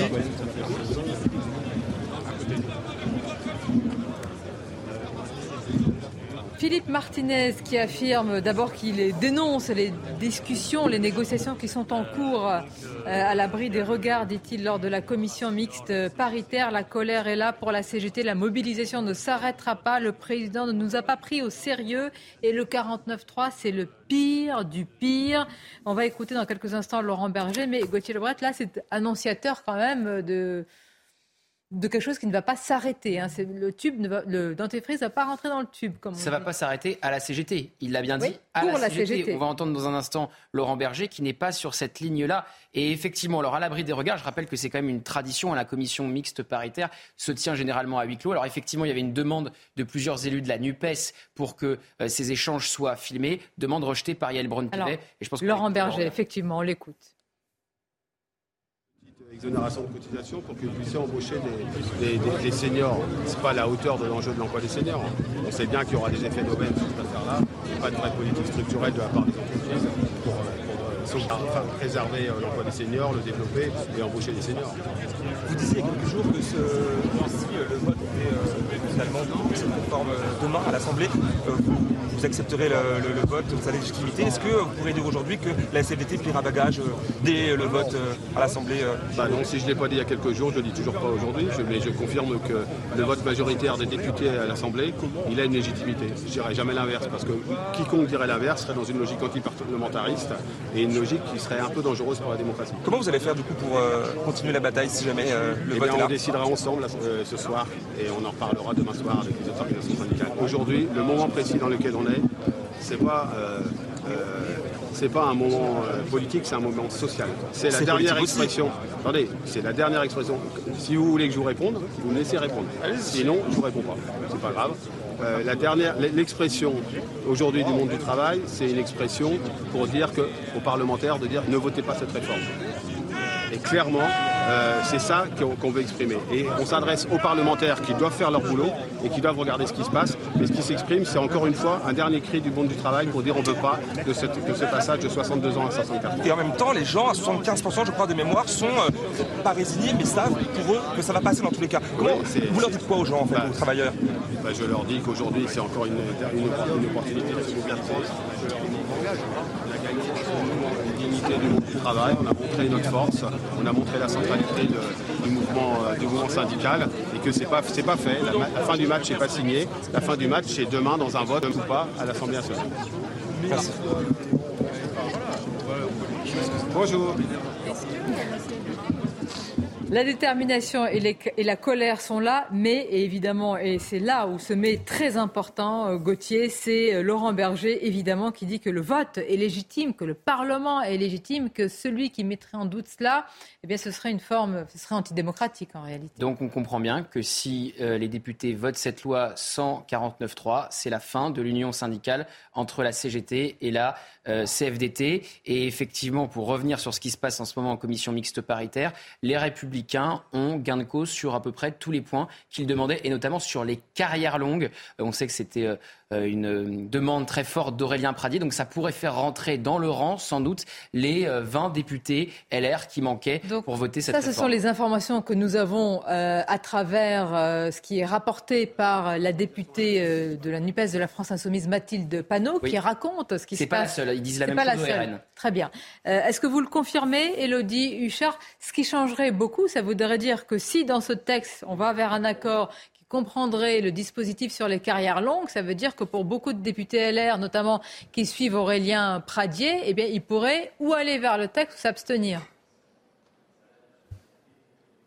Oui, alors en réalité, Aurélien Pradier, il l'avait dit tout de suite, si son amendement était repris, il fallait le reprendre à la virgule près. C'est ce qu'il nous avait dit euh, il y a quelques jours maintenant ici aux quatre colonnes. Et ce qu'on voit, c'est que l'idée générale d'Aurélien Pradier, elle est bien reprise. C'est 43 annuités maximum pour tout le monde pour toute personne évidemment concernée par les carrières longues. En revanche, dans le détail, il n'y a pas précisément ce que voulait Aurélien Pradier. Lui, notamment, il voulait que, à partir d'un mois travaillé, par exemple avant 16 ans, ça puisse compter comme un trimestre. Et eh bien ça, ça ne sera pas le cas. Donc si Aurélien Pradier est toujours arc-bouté sur cette position, finalement, ça ne va pas au bout du compte. En revanche, le gouvernement euh, a quand même lâché sur la, généralisation des carrières longues. Ils ont lâché aussi sur le CDI senior. On rappelle que le gouvernement euh, n'en voulait pas euh, à la base. L'index senior sera bien pour les entreprises de plus de 300 salariés et non pas 50. Donc on voit bien que le gouvernement, hein, ici plus que jamais avec la majorité, cherche une majorité au sein aussi de cette commission mixte paritaire. Et puis, comme tout fait l'objet de débats ici à l'Assemblée euh, nationale, pour l'anecdote, le gros débat qui avait lieu juste avant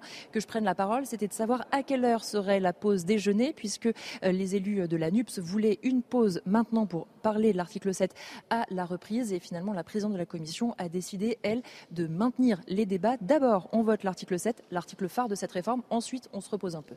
Eh bien oui, surtout avec cet article 7. Merci Elodie qui nous raconte tout. On a l'impression d'être une petite souris. C'est pas le moment de parler des rats, mais dans la commission mixte euh, paritaire. Merci encore Elodie. On reviendra vers vous tout à l'heure.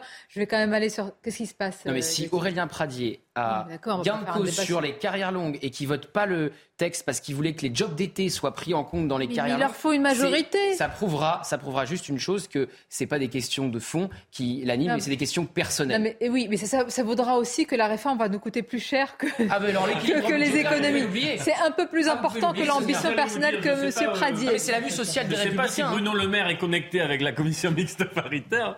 Mais c'est pas, il doit y avoir. Euh... Ah, les 13,5 milliards ne seront pas épongés. Hein, Alors, le 49.3, carbone de 16, c'est le pire du pire, dit euh, Philippe Martinez. Alors là, vraiment, là, on voit qu'entre les deux têtes syndicales, déjà, bon, on a deux discours, deux tons, des mots qui choisis qui sont très, très différents. Oui, oui, mais euh, vous l'avez rappelé à Benicio, Gauthier Lebret nous l'a confirmé. Il y a deux choses qui sont incontournables. D'abord, c'est la constitutionnalité de l'article 49.3. Hein. On n'est pas dans un, dans un artifice. Euh, le problème, c'est de savoir s'il est employé à bon escient. Et la question de méthode interroge plus l'article 48.1 que l'article 49.3. Bon, c'est ça le débat constitutionnel qui aura lieu. La deuxième chose, la deuxième chose qui est intéressante, c'est la grille, c'est la grille de lecture euh, qui euh, permet de voir à quel moment on verse dans la sédition. C'est-à-dire que si on refuse une loi qui est adoptée démocratiquement, si on rentre en opposition avec la loi applicable, on rentre dans un schéma insurrectionnel qui peut être tout à fait revendiqué. Je pense, j'ai vu tout à l'heure des drapeaux de la CNT. Je pense que peu leur, importe le vote démocratique ou non, euh, ils iront au contact mais on ne peut pas dire qu'on poursuit dans la légalité. Et à ce moment-là, ça interroge aussi euh, la capacité à débattre euh, avec le eh ben, gouvernement. c'est la question qui se pose dès maintenant, puisqu'on est déjà dans la suite. Qu'en sera-t-il? 49.3, ce serait le pire du pire. Et est-ce que la légitimité... Enfin, je pose la question, c'est Philippe Martinez qui le dit. La légitimité de la rue avant la légitimité du Parlement. Et nous, la pause a été votée? À tout de suite. Nous avons parlé dans, nous allons parler et nous continuons à être évidemment présents dans les rues de France, Paris, Nantes, Rennes, Marseille, Marseille où la mobilisation s'est terminée avec un écart incroyable entre les chiffres les estimations de la police et des syndicats. L'ambiance pendant ce temps, elle se tend sérieusement en commission mixte euh, paritaire avec euh, la majorité et les LR qui veulent embrayer sur le fameux article 7 et puis la, la NUPES qui a arraché difficilement une pause. Enfin, on va vous expliquer tout cela avec Elodie euh, Huchard et Gauthier Lebret. Mais tout d'abord, les titres, c'est News Info. Oui, cette commission mixte paritaire qui a débuté ce matin à 9h, 7 députés et 7 sénateurs cherchent un compromis sur la réforme des retraites. Nous sommes dans une commission mixte paritaire hors sol, a dit ce matin Mathilde Panot, présidente du groupe LFI, à l'Assemblée lors euh, d'une pause dans les euh, débats. Pour l'instant, ils se seraient mis d'accord pour 43 ans sur les euh, carrières longues, mais les discussions se poursuivent. Le porte-parole du gouvernement, Olivier Véran, a pris la parole ce midi. Le gouvernement cherche plus que jamais à obtenir le soutien d'une majorité naturelle pour sa réforme des retraites. C'est ce qu'il a précisé. Le gouvernement qui accuse également Anne Hidalgo, la maire de Paris, d'imposer aux Parisiens l'accumulation des poubelles. Justement, regardez euh, ce sondage CSA pour CNews. Gérald Darmanin a donné instruction au préfet de police de Paris de demander à la mairie de réquisitionner des moyens pour évacuer les déchets. Vous êtes qu'à 57% à y être favorable, un chiffre qui monte à 62% chez les Parisiens. Merci à vous Audrey. Dans quelques instants, on écoutera justement les, réactions alors que je vous ai dit que ça chauffait à la commission mixte paritaire. Mais tout d'abord, on va se rendre dans le cortège parisien qui s'élancera d'ici une demi-heure. Nous sommes avec notre journaliste Jeanne Cancard. Jeanne, il va s'élancer dans une demi-heure. D'ores et déjà, il y a évidemment du monde sur place à Paris avec à la fois la question de savoir s'il y aura euh, bah, si les cortèges seront denses, mais aussi quand même, évidemment, le risque de tension et de violence vers la fin de l'après-midi pour ce cortège parisien.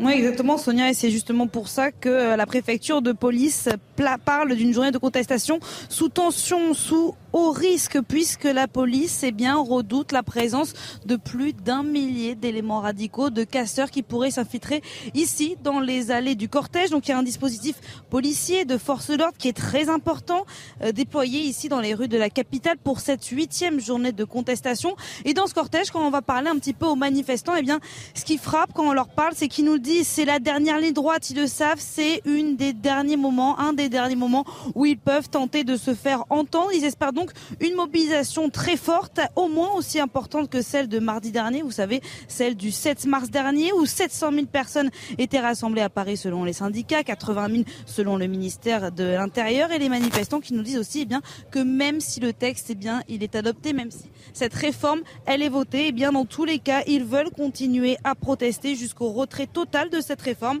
Le cortège va maintenant s'élancer d'ici euh, une demi-heure direction euh, Place d'Italie. Il faut savoir qu'on va passer pas très loin finalement de l'Assemblée nationale, donc du palais Bourbon, là où en ce moment députés et sénateurs tentent de trouver un compromis. Merci à vous, Jeanne Cancard, en direct et en duplex depuis le cortège parisien. C'est vrai, Grégory Joron, qu'on a aussi le regard fixé généralement en fin d'après-midi euh, vers euh, ce cortège parisien et ce qu'il peut advenir. Là, j'allais dire, le, le risque il est vraiment réel, on peut le dire, hein, sans extrapoler sur ce qui va se passer. Oui, il est réel. Euh, l'annonce est faite, euh, à peu près un millier de, black blocs, ou en tout cas d'éléments ultra-violents. Donc, euh, un millier? Un millier quasiment, oui, c'est ce que le mmh. journaliste a dit. Et globalement, c'est ce, qui est, ce qui est recoupé. De toute façon, c'est en général ce qui arrive à Paris notamment. Et on peut noter euh, surtout une chose, c'est que euh, quand ça chauffe, euh, ils n'attendent pas vraiment la fin du parcours maintenant, puisque de toute façon, ils sont plus dans le parcours. Donc ils vont essayer sûrement, à mon sens, de perturber justement le cortège, sa progression. Et, s'ils si, sont présents, on ne tardera pas de toute façon à les voir arriver, notamment en tête de cortège. C'est là que l'enjeu se déroule aujourd'hui, puisque avec les services d'ordre, ils n'arrivent pas à pénétrer normalement dans la manifestation. Si vous nous rejoignez à l'instant, il est un peu plus de 13h30 en direct sur euh, CNews avec, euh, vous le voyez, pour euh, cette huitième journée de mobilisation, des cortèges un petit peu euh, partout. Il est vrai, moins dense, avec les premiers chiffres qui nous euh, remontent. Le cortège parisien s'élancera à partir de 14 heures. Les leaders syndicaux ont d'ores et déjà pris la parole. Le patron de la CGT, Philippe Martinez, affirmant que la mobilisation ne s'arrêtera pas.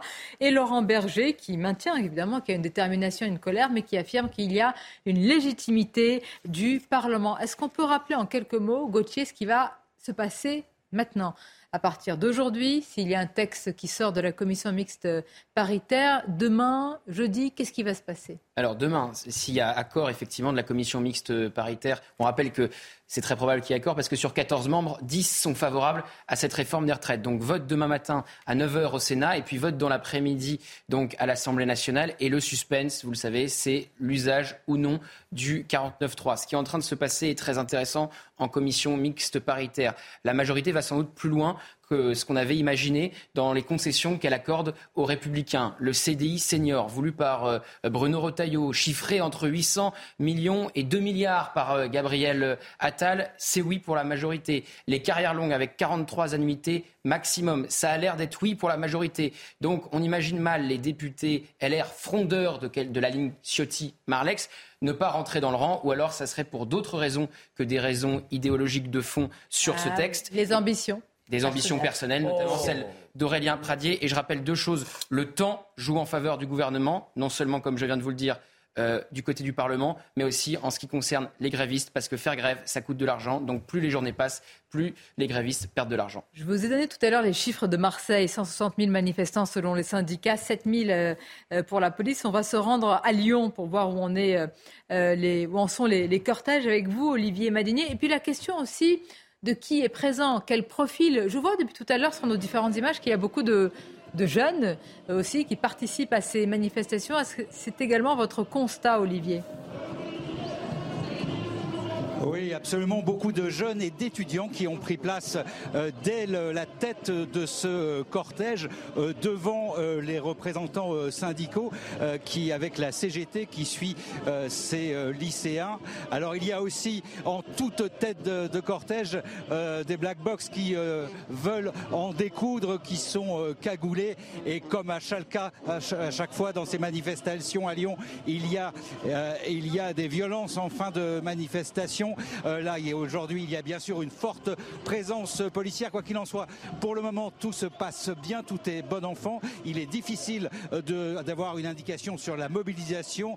Euh, la semaine dernière, il y avait une mobilisation record depuis le début du mouvement. On a l'impression cette semaine, peut-être qu'il y a un peu moins de monde. En tout cas, le cortège vient de partir de la manufacture des tabacs, direction la place Bellecour, à, à 3 km d'ici. Alors, on évoque aussi, merci Olivier euh, Madinier en direct en duplex de Lyon, des cortèges moins fournis. Il faut dire, Kevin Bossuet, que pour beaucoup, c'est difficile.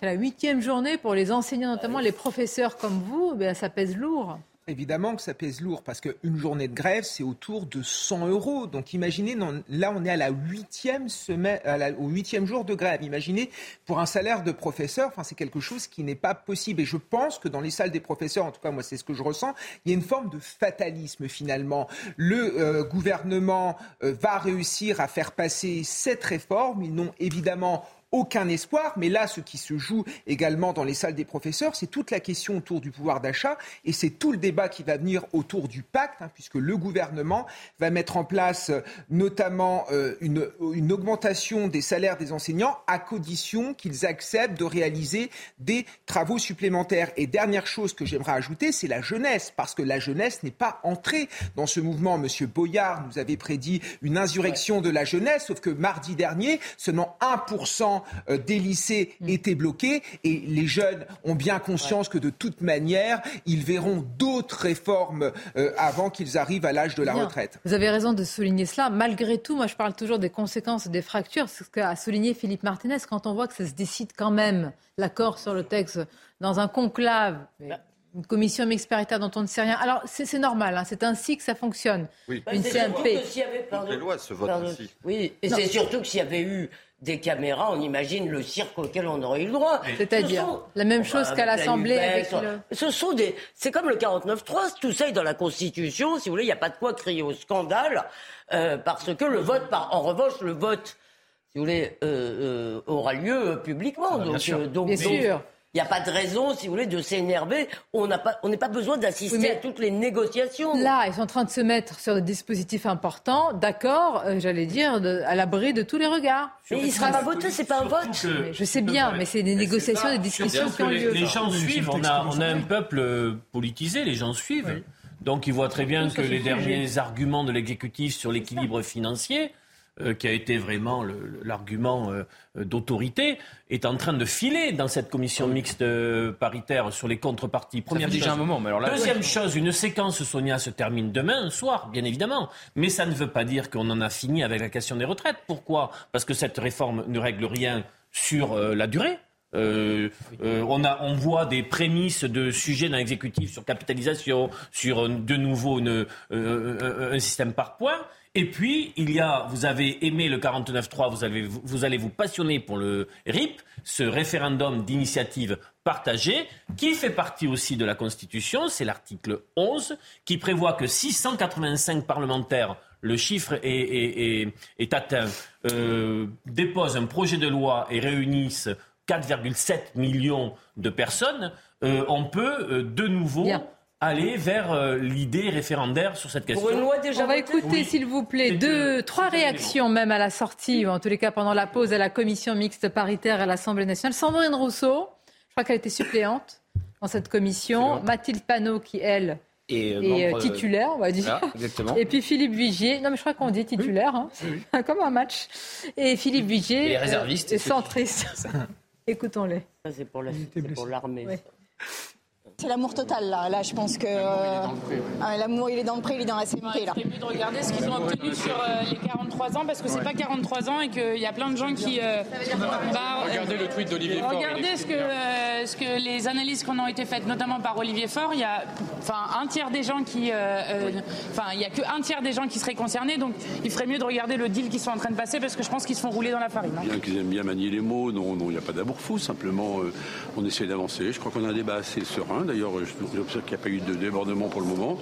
Je souhaite que ça continue ainsi. Et donc la, présidente a voulu donner un peu d'apaisement en laissant une quinzaine de minutes pour que l'on puisse, euh, pour ceux qui veulent manger le sandwich, les prendre. Et puis euh, les autres, euh, eh bien, on est prêt à travailler dans quelques instants. Bon, Réaction On voit ce que la, stratégie de la, de la, NUPES, une nouvelle fois, c'est de jouer la montre, hein, comme euh, ils l'ont fait euh, lors des euh, débats, en essayant de les freiner, tant au Sénat d'ailleurs qu'à l'Assemblée, pour essayer d'empêcher le vote. Donc là, effectivement, ils demandent des, des pauses pour essayer de, de, jouer la montre, parce qu'ils voient bien que, encore une fois, sur 14 membres, il y en a 10 qui sont favorables, il y a les LR et Renaissance qui sont en train de tomber d'accord finalement plus facilement que ce qu'on aurait pu croire. Ne l'était-il pas déjà avant? Alors il y a une controverse sur les carrières longues on le voit dans ce qui filtre, puisqu'un tiers des gens en carrière longue cotiseront plus de 43 ans, certains iront même jusqu'à 44 ans et 3, trimestres. C'est une lecture de ce qui a été concédé par euh, un député socialiste. Donc il faut voir de près ce, qui a véritablement été arbitré. Bon. Oui, mais ça, euh, on le saura que quand il y aura la fumée blanche et le texte. Pardon, Carmon. Or, pour avoir la fumée blanche et le texte, il y a la commission mixte paritaire qui travaille, et c'est contrairement à ce que dit la Nupes, ce ne sont pas les petits arrangements entre amis, c'est pas là que ça se joue, c'est pas à la commission mixte paritaire, c'est en dehors, en prévision de qui va voter quoi dans les bah puisqu'on connaît en réalité déjà la teneur euh, du texte de la commission mixte paritaire, tout le monde s'étant accordé à Binicio là aussi alors, ce qui est vraiment, quand je dis tout se joue en ce moment, vous avez la rue, vous avez la commission mixte paritaire, donc euh, le Parlement, et vous avez l'exécutif qui, là, j'imagine que ça chauffe. Hein les téléphones, les appels, etc., qui sont en train de compter. Ce le call center. tac, tac. Le call center mis en place, effectivement. Alors Olivier ah, Véran a dit que c'était du fantasme de journaliste et qu'il n'avait pas personnellement euh, appelé tel ou tel député, comme ce que certains députés ont, pu dire, notamment, je crois, ce matin sur l'antenne euh, d'RTL, qu'en échange de vote, on leur promettait telle ou telle chose dans, dans leur circonscription. Mais effectivement, bah euh, Franck Riester, ministre des Relations avec le Parlement, est chargé depuis plusieurs semaines. alors, est-ce que ça est sous forme de tableau avec ses équipes Sans doute que oui, de compter chaque voix, puisque ça va se jouer à 4, Il n'a pas intérêt à se tromper, alors. Il n'a pas intérêt à se tromper, parce que il faut, pour comprendre Emmanuel Macron et la psychologie dans laquelle il est, il faut se rappeler que quand il était ministre de l'économie, Manuel Valls lui a imposé un 49-3, alors que Manuel Valls était Premier ministre sur sa loi Macron. Lui n'en voulait pas, il pensait que ça allait passer. Manuel Valls a eu un doute, il n'a pas voulu tenter le diable et il lui a dit 49-3. On verra si Emmanuel Macron est plus joueur, puisque c'est lui Mais attendez, il y avait une majorité à ce moment-là qui était comment? Oh, c'était en 2015. Oui, mais vous, il y avait les frondeurs. C'était Oui, c'était très récrac sur le texte. C'était quel texte Vous pensez qu'il est traumatisé sur euh, traumatisé Je pense que c'est intéressant de voir qu'Emmanuel Macron est joueur, que le 49-3 n'a pas été évoqué en Conseil des ministres. C'est facile d'être, pardonnez-moi, joueur avec la tête de quelqu'un d'autre. C'est Elisabeth Borne, le ah, fusible. Ah, non mais. Euh... Eh oui, on est dans bah, c'est le patron. Hein. Bah, c'est le patron. Bah, oui. Le 49-3, quand il est actionné, il faut qu'il y ait un accord de principe du gouvernement. Donc il faut que l'accord soit donné en Conseil des ministres. Ça n'a pas été évoqué euh, en Conseil des ministres, a dit aujourd'hui Olivier Véran. Donc il n'y a pas l'accord du gouvernement. Donc c'est un premier indice il ne le cacherait pas, je pense, comme ça aux Français. Effectivement, quand compliqué de cacher. Il y a des comptes rendus. Euh, souvent le contraire. Mais là, euh, très clairement, ça doit être rendu Mais public. vous Il faut savoir. qu'ils ne peuvent pas enclencher un 49-3 en Conseil des ministres aujourd'hui, alors que la commission mixte paritaire. Pas enclencher, en parler, Olivier. Mais on, Normalement, c'est parlait, pas- mais on peut pas acter la décision, la décision d'engager le 49 Mais donc, ça veut dire que si- prise Nous sommes d'accord. avant que la, la si CMP le rende sa copie. 49.3 si le 49.3 est actionné, il faudra un conseil des ministres Demain. demain, Demain. pour donner l'aval du gouvernement. Donc demain, euh, attendez, attendez, j'essaie de comprendre. Donc demain, par exemple, dans les matinales, il n'y aura aucun ministre. Ah bah ça, vont- rien, je fais peut pas le. Vous- c'est Le vous, savez, c'est vous qui recevez les, le les timing, ministres le matin, Non, mais ce que je veux dire, ils sont occupés, ils vont, ils vont être euh, Il est convoqués. enclenché, non. Si il est enclenché, ça peut être un Conseil des ministres entre midi et deux. Bah oui, Et il le- n'y aura le- pas de 49.3 au Sénat. C'est ce que j'allais vous Le- répondre. le Ils peuvent faire les matinales à ministres. 8h30 et, et- ils peuvent être chez Sonia Mabrouk sur Europe 1 à 8h30 et au Conseil des ministres à 10h. Il a tout compris. Il a tout compris à ma question. en revanche, en il ne le saura pas quand il viendra chez vous, ce ministre. Il ne le Donc saura ça pas. sert à rien, quoi. Ça sert à rien, Non, parce je que je ne crois pas que la décision sera prise, euh, elle sera prise au dernier moment. Elle sera prise après la commission mixte paritaire, très certainement. Non, On va ils comprendre- ont- on va comprendre dans les heures qui vont suivre, pour pas dire moins, euh, quand le- les, les sénateurs et les députés se seront mis d'accord ou non, si les LR, eh bien, Michael Chailloux. dans le rang pour voter avec le gouvernement. Après, vous me direz, parce qu'il va y avoir- une pression sur les parlementaires incroyable. Ah bah hein. oui. Ah oui. Oui. Michael Chailloux, comment ça se passe à Nantes pour la suite de cortège Je ne sais pas si ça touche à sa fin. De votre côté, la mobilité, non, je ne pense pas. Mais comment se passe euh, la, la gestion des moments de tension des échauffourées tout à l'heure? La seule fumée blanche qu'on voit ici, euh, Sonia, c'est celle des gaz lacrymogènes qui sont tirés en nombre par les forces de l'ordre, qui sont venus, euh, de- qui sont très très euh, présentes et en, nombre pardon très important, excusez-moi ici, pour euh, encadrer euh, ce, ce cortège. Alors vous dire où on en est là tout de suite là maintenant, en fait c'est un peu compliqué parce qu'on est euh, sur un moment de, confusion puisque les forces de l'ordre ont empêché la tête de manifestation qui était tenue euh, par un groupe de, Black Bloc euh, de, poursuivre le chemin vers, le, point d'arrivée. Et donc je vois juste derrière le- les, forces de l'ordre, là-bas, le, camion de la CGT avec quelques tracteurs de la Confédération parisienne qui sont, qui sont à l'arrêt, en stand-by. Difficile de dire où on en est vraiment pour le moment, mais il y a eu des moments de tension tout à l'heure assez importants avec des jets de projectiles. On a même vu des, des, des pavés euh, lancés sur, sur les forces de l'ordre tout à l'heure. Mais là, pour le moment, les choses sont en train de se calmer. Et c'est mieux ainsi, évidemment. Merci, Mickaël Chailloux, en direct et en duplex de Nantes. Alors, je vous le disais, la pression sur les parlementaires. Laurent Berger a appelé à une, un rassemblement devant l'Assemblée nationale. Mais entre la pression qui vient des syndicats, quand ils reviennent dans leur circonscription, euh, les groupes, Il y a l'exécutif, une technique et, pardonnez-moi, pour échapper à la pression. et, euh, Il faut fermer son téléphone. C'est une technique. Puis il y a Ah. Et puis- les députés LR, c'est pas le téléphone. Les députés LR, c'est le marché. Et c'est ça qui Oui. aussi a il pesé. une mais euh, en Mais- opposition mais avec la ligne de Le fait d'être bien reçu Ah sur le marché, c'est plutôt ne pas voter cette réforme. hein. C'est exactement ce que je voulais. Puis il y a une deuxième technique, ah, c'est de devenir courageux. Et si on est adepte de la réforme, si on est adepte de la réforme, ne pas avoir peur euh, de perdre les prochaines législatives. Et, et si euh, on n'est pas adepte de la réforme, ne pas avoir peur de, de déplaire à, à ceux qui vous promettent euh, quoi que ce soit. Mais surtout que cette réforme, c'était dans le programme des Républicains. Donc moi, je suis désolé. Comment C'était même plus. comment un député Les Républicains ne peut pas voter Oui. cette réforme alors que les Républicains Non mais cette d'accord. réforme depuis Ah des oui, années mais vous avez Mais entendu ce qu'ils vous ont dit. Même s'ils voulaient pour la réforme 65 ans, ils auraient mis beaucoup de dispositions. Donc c'est pour non, ça. Oui. Ah bon, c'est le discours. euh, Font de la J'allais politique. dire du pipeau, mais. euh, Non, mais non, vous, non, vous pouvez pas le dire. Alors vous avez qui demain matin Quel ministre Mais vous, cher ami, Ah, non, euh, moi, je peux pas. mais vous, non mais c'est ça. La question demain matin. pas évoqué, Oui. c'est euh, les frondeurs euh, chez Renaissance. Au Modem, il y en avait un qui est rentré dans le rang. Ils sont tous en train de rentrer dans le rang, même à Renaissance Contre également, parce qu'ils ont peur de l'exclusion. Mais pardon, c'est la exclusion menace nucléaire, ça, l'exclusion Ah bah, du groupe je pense que ça a beaucoup joué, l'exclusion du groupe et l'exclusion des commissions. Il y en a qui Oui. ont des sièges en commission. Vous êtes exclu de votre groupe, vous vous retrouvez au fond de l'Assemblée nationale en en inscrit avec un temps euh, de parole réduit comme peau de Un chagrin. paria. Donc euh, euh, oui, c'est ça, un paria. Comme donc euh, comme Adrien Quatennens qui a été suspendu 4 mois du groupe insoumis. Mais effectivement, donc ça a En dû fait, jouer et c'est très intéressant. Qui va décider Moi, je veux savoir qui. Emmanuel Macron seul Est-ce que Elisabeth Borne Ah bah, c'est Emmanuel Macron le. le D'accord, oui, mais elle, elle peut dire, écoute. euh, Elisabeth écoutez, Borne, elle voulait pas décaler l'âge légal de 62 à 64 ans. Elle, déf- elle défend quoi aujourd'hui C'est ça. Là, le décalage de l'âge de départ de 62 à 64 ans. Terrible la politique. Hein. Et surtout, Ça, la- Normalement, ça s'appelle un commentaire, ça. Non, mais ce qui est Bon, terrible, c'est l'image que ça renvoie. C'est-à-dire qu'il ne faudra pas s'étonner de l'abstention prochaine aux élections à partir du moment où chacun des tenants des positions respectives trahit oui, précisément mais car bon, là, il, est presque 14h, il est 13h50. Dans 10 minutes, ça va s'élancer le cortège parisien. À Marseille, c'est terminé. On voit quand même qu'il y a un reflux de la mobilisation et de leur... tout le monde peut voilà, s'attendait à cela. Après 8 journées des mobilisations. Mais, mais, mais, la France n'est pas à l'arrêt. Vous avez raison. Et elle ne l'a jamais été, contrairement à ce qu'on avait pu. Non, mais c'est pas grave. Et où en sont les manifestations dans les petits Non, mais il y a de la résignation.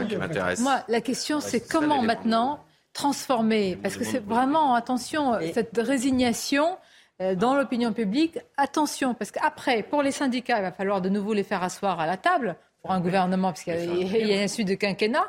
Les oppositions, avec les pressions que vous avez mis, attention, le projet de loi immigration qui arrive, ça va pas être euh, une mince affaire. Et puis vous avez les Français, majoritairement contre cette réforme de retraite. S'il y a un 49-3, Bonne chance. Et c'est pas tant le 49.3 qui laissera une trace, je pense que c'est l'accumulation. 49.3, 47.1, vote bloqué au Sénat, c'est ça qui peut laisser. Euh... Vote bloqué au Sénat, qui l'a retenu à part. Euh, non, mais c'est l'accumulation. C'est l'accumulation. Les qui suivent ça, ils se disent ça se passe pas très bien quand même. Cette démocratie Ne, ne, va pas. Vous avez des gens avec des pancartes contre le vote bloqué au Sénat. Il ne s'est rien passé dans le pays depuis les Gilets jaunes. La crise de la représentativité est une vraie question et on aura l'occasion d'en reparler, chers amis. Merci beaucoup. Et nous vous regarderons demain matin. C'est un plaisir. Pour savoir Voir quel ministre donnera le résultat. Euh, restez avec nous, la suite évidemment, avec tous nos journalistes sur le terrain et je les remercie évidemment pour le travail et à l'antenne avec à venir la parole aux Français, Clélie Mathias et la suite évidemment. Et à demain, évidemment.